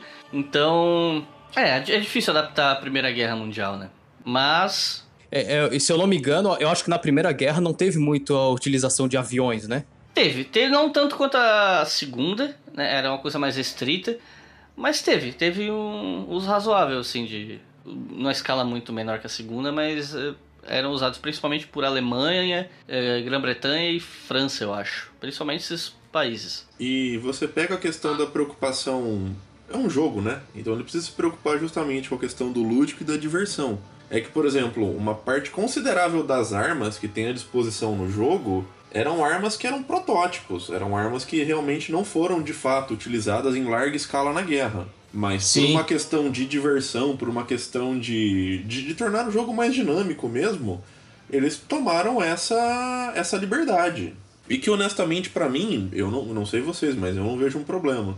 O, o Battlefield... Não, eu não, eu não vejo assim. Assim. Eu, eu acho que como jogabilidade não é um problema. Eu acho que até é melhor, na verdade, ter feito essa adaptação. Não, e principalmente assim, o Battlefield ele não se coloca enquanto um simulador, né?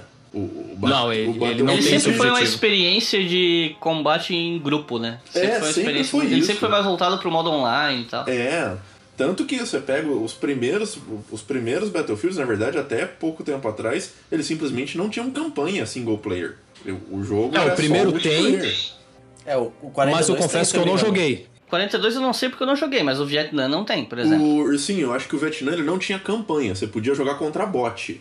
Ah, é verdade, o 42 Mas, não tem. mas 42 uma história É, não, que é, você pra bot você joga, consegue, isso mas- não, não É tinha. verdade, verdade. Não tinha campanha. Você jogava em, você jogava em bots em batalhas específicas, mas você não fazia uma campanha, é verdade. Ou seja, de um ponto de vista histórico, é, a campanha, né, o- a franquia Battlefield tem tentado engajar um pouco mais o seu público na parte histórica, e isso rendeu alguns, algumas críticas severas no Battlefield 5, que é o Battlefield de Segunda Guerra Mundial, que, enfim, é, não, não acho que, se a gente for entrar nesse assunto, a gente vai tomar muito tempo aqui, mas basicamente porque a principal protagonista da- do jogo é uma mulher com o braço amputado, e aí o pessoal começou a reclamar que pô, a participação feminina na guerra ela foi muito, muito, muito inferior e que se é pra fazer um jogo com uma protagonista feminina que pelo menos usem personagens que podem de fato ter lutado na guerra, que, que eram mulheres, como foi o caso do fronte russo.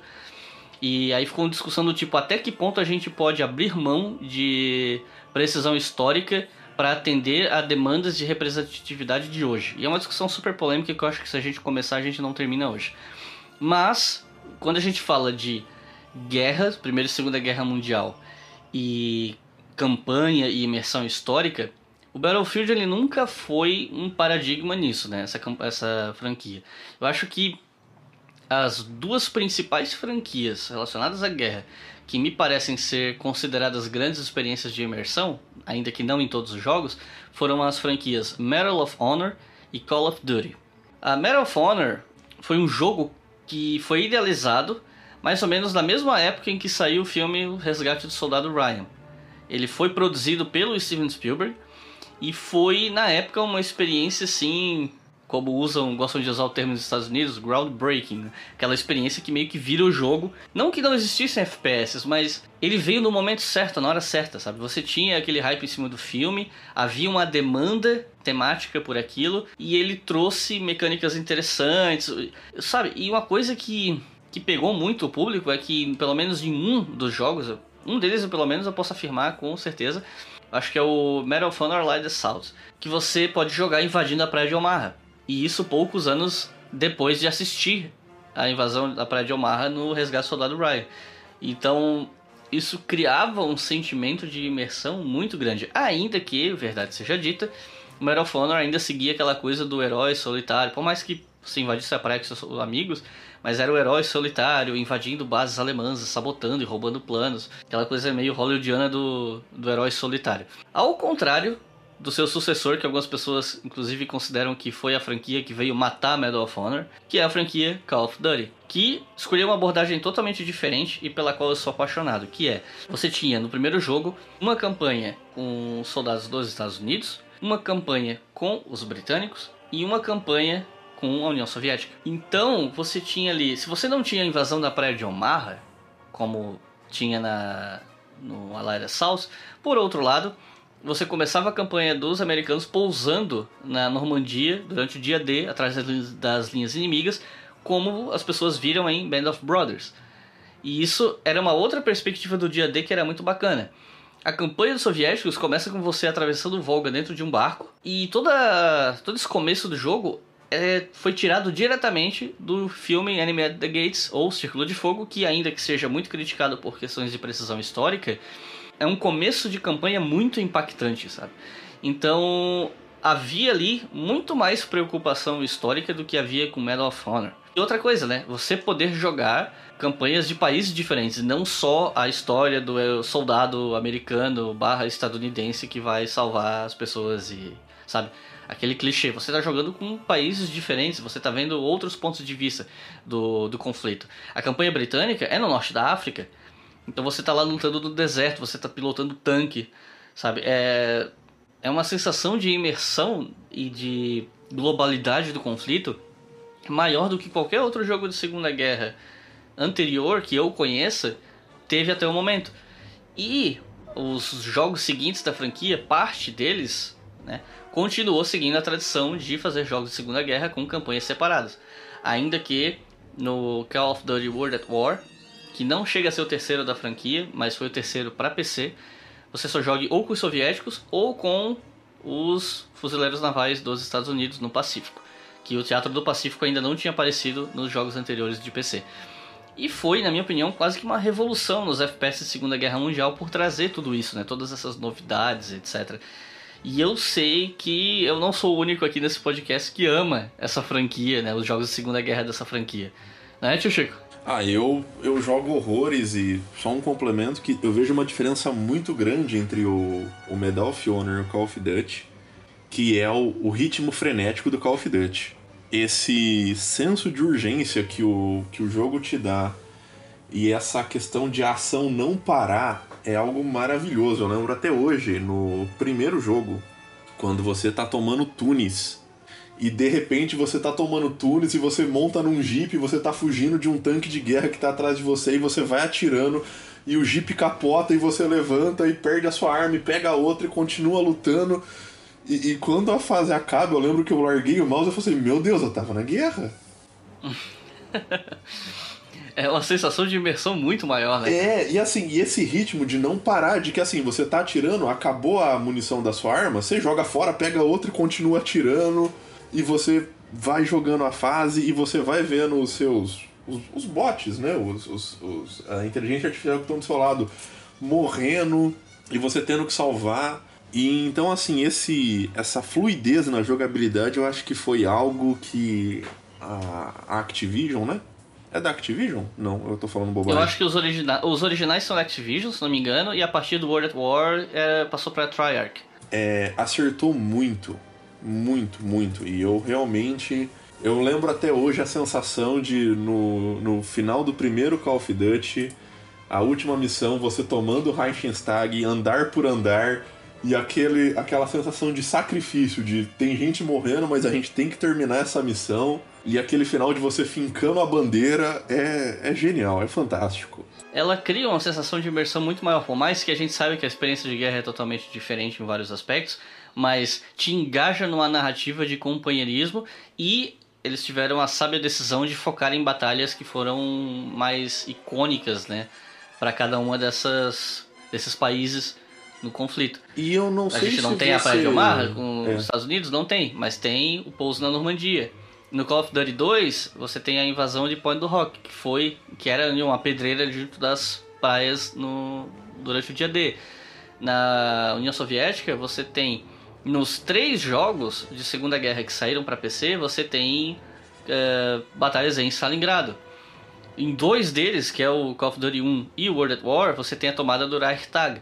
Ainda que elas sejam bem diferentes entre um jogo e outro, né? A do, eu considero a do World at War muito mais difícil. E só que é uma narrativa diferente também, a forma como ela flui e tal. Ela tem mais cara de história de cinema, né? Cinematográfico. E pra mim essa franquia foi um marco nos FPS. Tem outros, claro, tem o Brothers in Arms, por exemplo, que é outra franquia que tem também uma bela imersão porque você tem o papel de comandar os- as tropas ao seu redor. Você não apenas deixa os bots fazer o que eles têm que fazer, você tem que dar ordens para eles onde eles têm que se posicionar, onde eles têm que atirar, fogo de supressão ou não. Você se responsabiliza pela morte né, dos, dos soldados ao seu lado. Também tem uma imersão, mas a franquia Call of Duty acabou sendo muito mais famosa, né? E acabou suprimindo as outras.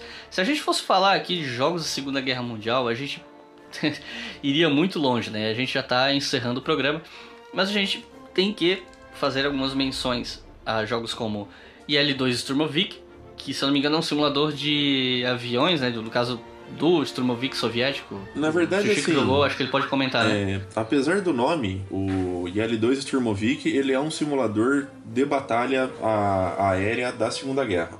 Ele tem esse nome principalmente porque ele é desenvolvido, ele foi projetado e desenvolvido por uma equipe russa e ele é um simulador. Então, assim. Mas ele tem aviões de outros, outras nações, no caso. Tem, tem, tem aviões de outras nações, tudo. O o nome principal é L2 porque é a equipe russa que fez. E é uma homenagem ao, ao avião. E assim, só pra dar uma, uma noção da, do fanatismo dessa galera também, é, o pessoal, por exemplo, pra fazer os sons de motor, o pessoal ia até museus, pediam autorizações pra gravar o som original do, do motor dos aviões. Caralho. O- os painéis dos aviões são os painéis originais. Então é realmente um, um- um simulador. É uma galera que não, não brinca em serviço. Ah, você- eles fazerem os contornos das, das costas da, da Inglaterra, que foi o último jogo que saiu, foi o Cliffs of Dover, são recriações é, fidedignas. E é um jogo, é muito difícil. É, eu joguei, joguei várias horas, mas sempre fui um péssimo piloto. Eu achava muito divertido. E só uma menção que vale muito a pena dar uma olhada para quem se interessar por essa área é o IL-2 Stormovik 1946, que é uma grande brincadeira onde eles pegaram todos aqueles aviões de projetos que que não, muitas vezes não foram feitos, ou só foram feitos um, um projeto, um protótipo, e criaram como se fosse em larga escala. Então você tem aviões bem diferentes e bem bizarros, assim, no contexto que foram produzidos da Segunda Guerra. É bem interessante. E outros jogos que a gente pode mencionar de Segunda Guerra também são Comandos, né, que é um jogo bem antigo de estratégia que era extremamente complicado, requeria muita paciência, muito planejamento. Você tinha um grupo de, de soldados ali de elite, cada um com sua especialidade e cada um tinha que fazer a sua parte para completar a missão. Você tem o Heroes and Generals, que eu não vou falar nada porque eu não conheço, mas eu sei que ele existe. Você tem Hearts of Iron, que é um jogo que inclusive um amigo meu adora. Tem World of Tanks, se não me engano, tem é, jo- jogo de Segunda Guerra. E a gente tem vários outros jogos que fogem ali desse tema de Segunda Guerra Mundial e vão se aproximando do presente, né? Jogos relacionados à Guerra Fria, como Call of Duty Black Ops, ainda que seja tenha muita fantasia ali no meio. A gente tem o Battlefield Vietnã, sobre a Guerra do Vietnã, óbvio, né? O nome já dá a entender. Mas ah, eu acho que a gente pode encerrar por aqui, até porque esse episódio já tá ficando maior do que eu esperava. Mas antes da gente terminar, esse é o primeiro episódio e eu quero já desde o primeiro é, estabelecer uma tradição aqui que é terminar o episódio recomendando um livro relacionado de alguma maneira ao que foi discutido aqui. E eu sei que para esse episódio o Rodrigo tem uma recomendação de livro, certo? Então, gente, esse aqui é um livro que eu vou indicar. Eu acho que a primeira coisa importante que tem que ser falado é que esse livro ele é baseado numa tese de doutorado defendida na UFMG em 2009, que é sobre o, a utilização de Age of Empires 3 na, em- na, na aprendizagem do- dos alunos, né? O livro ele é pela editora Linha e se chama Aprendizagens de Jogos Digitais e o autor é Eucídio Pimenta Ruda. E eu tenho uma recomendação para fazer também. Normalmente a ideia aqui é recomendar um livro só, mas acho que nesse episódio, já que é estreia, a gente pode recomendar dois, até porque bibliografia sobre esse tema às vezes é difícil de achar. Que é o livro da Marcela Albaini Farias da Costa. O livro se chama Ensino de História e Games: Dimensões Práticas em Sala de Aula. Foi lançado pela editora Apris e diz respeito às experiências que a autora teve em sala de aula utilizando jogos como ferramentas didáticas e analisando as, as consequências disso, né? De como funcionou, se deu certo, se não deu, e as potencialidades desses jogos, de jogos em geral, como ferramentas de ensino de história. E eu sei que muita gente que pode estar ouvindo aí conhece já jogou alguns desses jogos e talvez aqueles de vocês que são da área de história ou são professores já devem ter pensado na possibilidade de usar jogos em sala, etc. Então, fique à vontade para mandar e-mail para a gente para o e-mail obrigahistoria@gmail.com. Eu vou repetir, obrigahistoria@gmail.com. Se vocês quiserem mandar relatos de experiência em sala de aula ou experiências com jogos, experiências que foram marcantes com jogos relacionados à história, a gente vai pegar os melhores e-mails, ali uns dois, três no máximo, e no episódio seguinte a gente lê pra vocês. Vamos ver se esse quadro de leitura de e-mail vai funcionar ou não, né? Se vai ter participação, se os e-mails vão ser legais, se vai tomar muito tempo dos episódios, mas a ideia é que a gente tenha essa participação dos ouvintes. Nós vamos dar prioridade para os e-mails enviados pelos nossos colaboradores no Apoia-se, mas todos podem enviar os seus e-mails e se a história for bacana, se o e-mail contribui bastante com a discussão, a gente vai ler aqui no próximo episódio. Então é isso, quero agradecer a presença de todos vocês. Obrigado, Juan, Rodrigo, tio Chico. Espero contar com vocês aqui de novo e fiquem à vontade para fazer suas despedidas. Então, gente, muito obrigado. É, Minha ideia é joguem Age 2, é divertido, vocês aprendem história e pode instigar vocês mais. E até a próxima. Bom, pessoal, muito obrigado. Valeu, Wiclis, agradeço o convite. Teve um aprendizado ótimo. É, muito obrigado a Iclis pelo convite. Espero poder ajudar também, contribuir com outros, outros assuntos que forem surgindo. E desculpa, Rodrigo, Stronghold é bem melhor que Age. Tá certo então. Falou, Terminando pessoal. polêmica. Chega. Falou, pessoal. Abraço, até a próxima.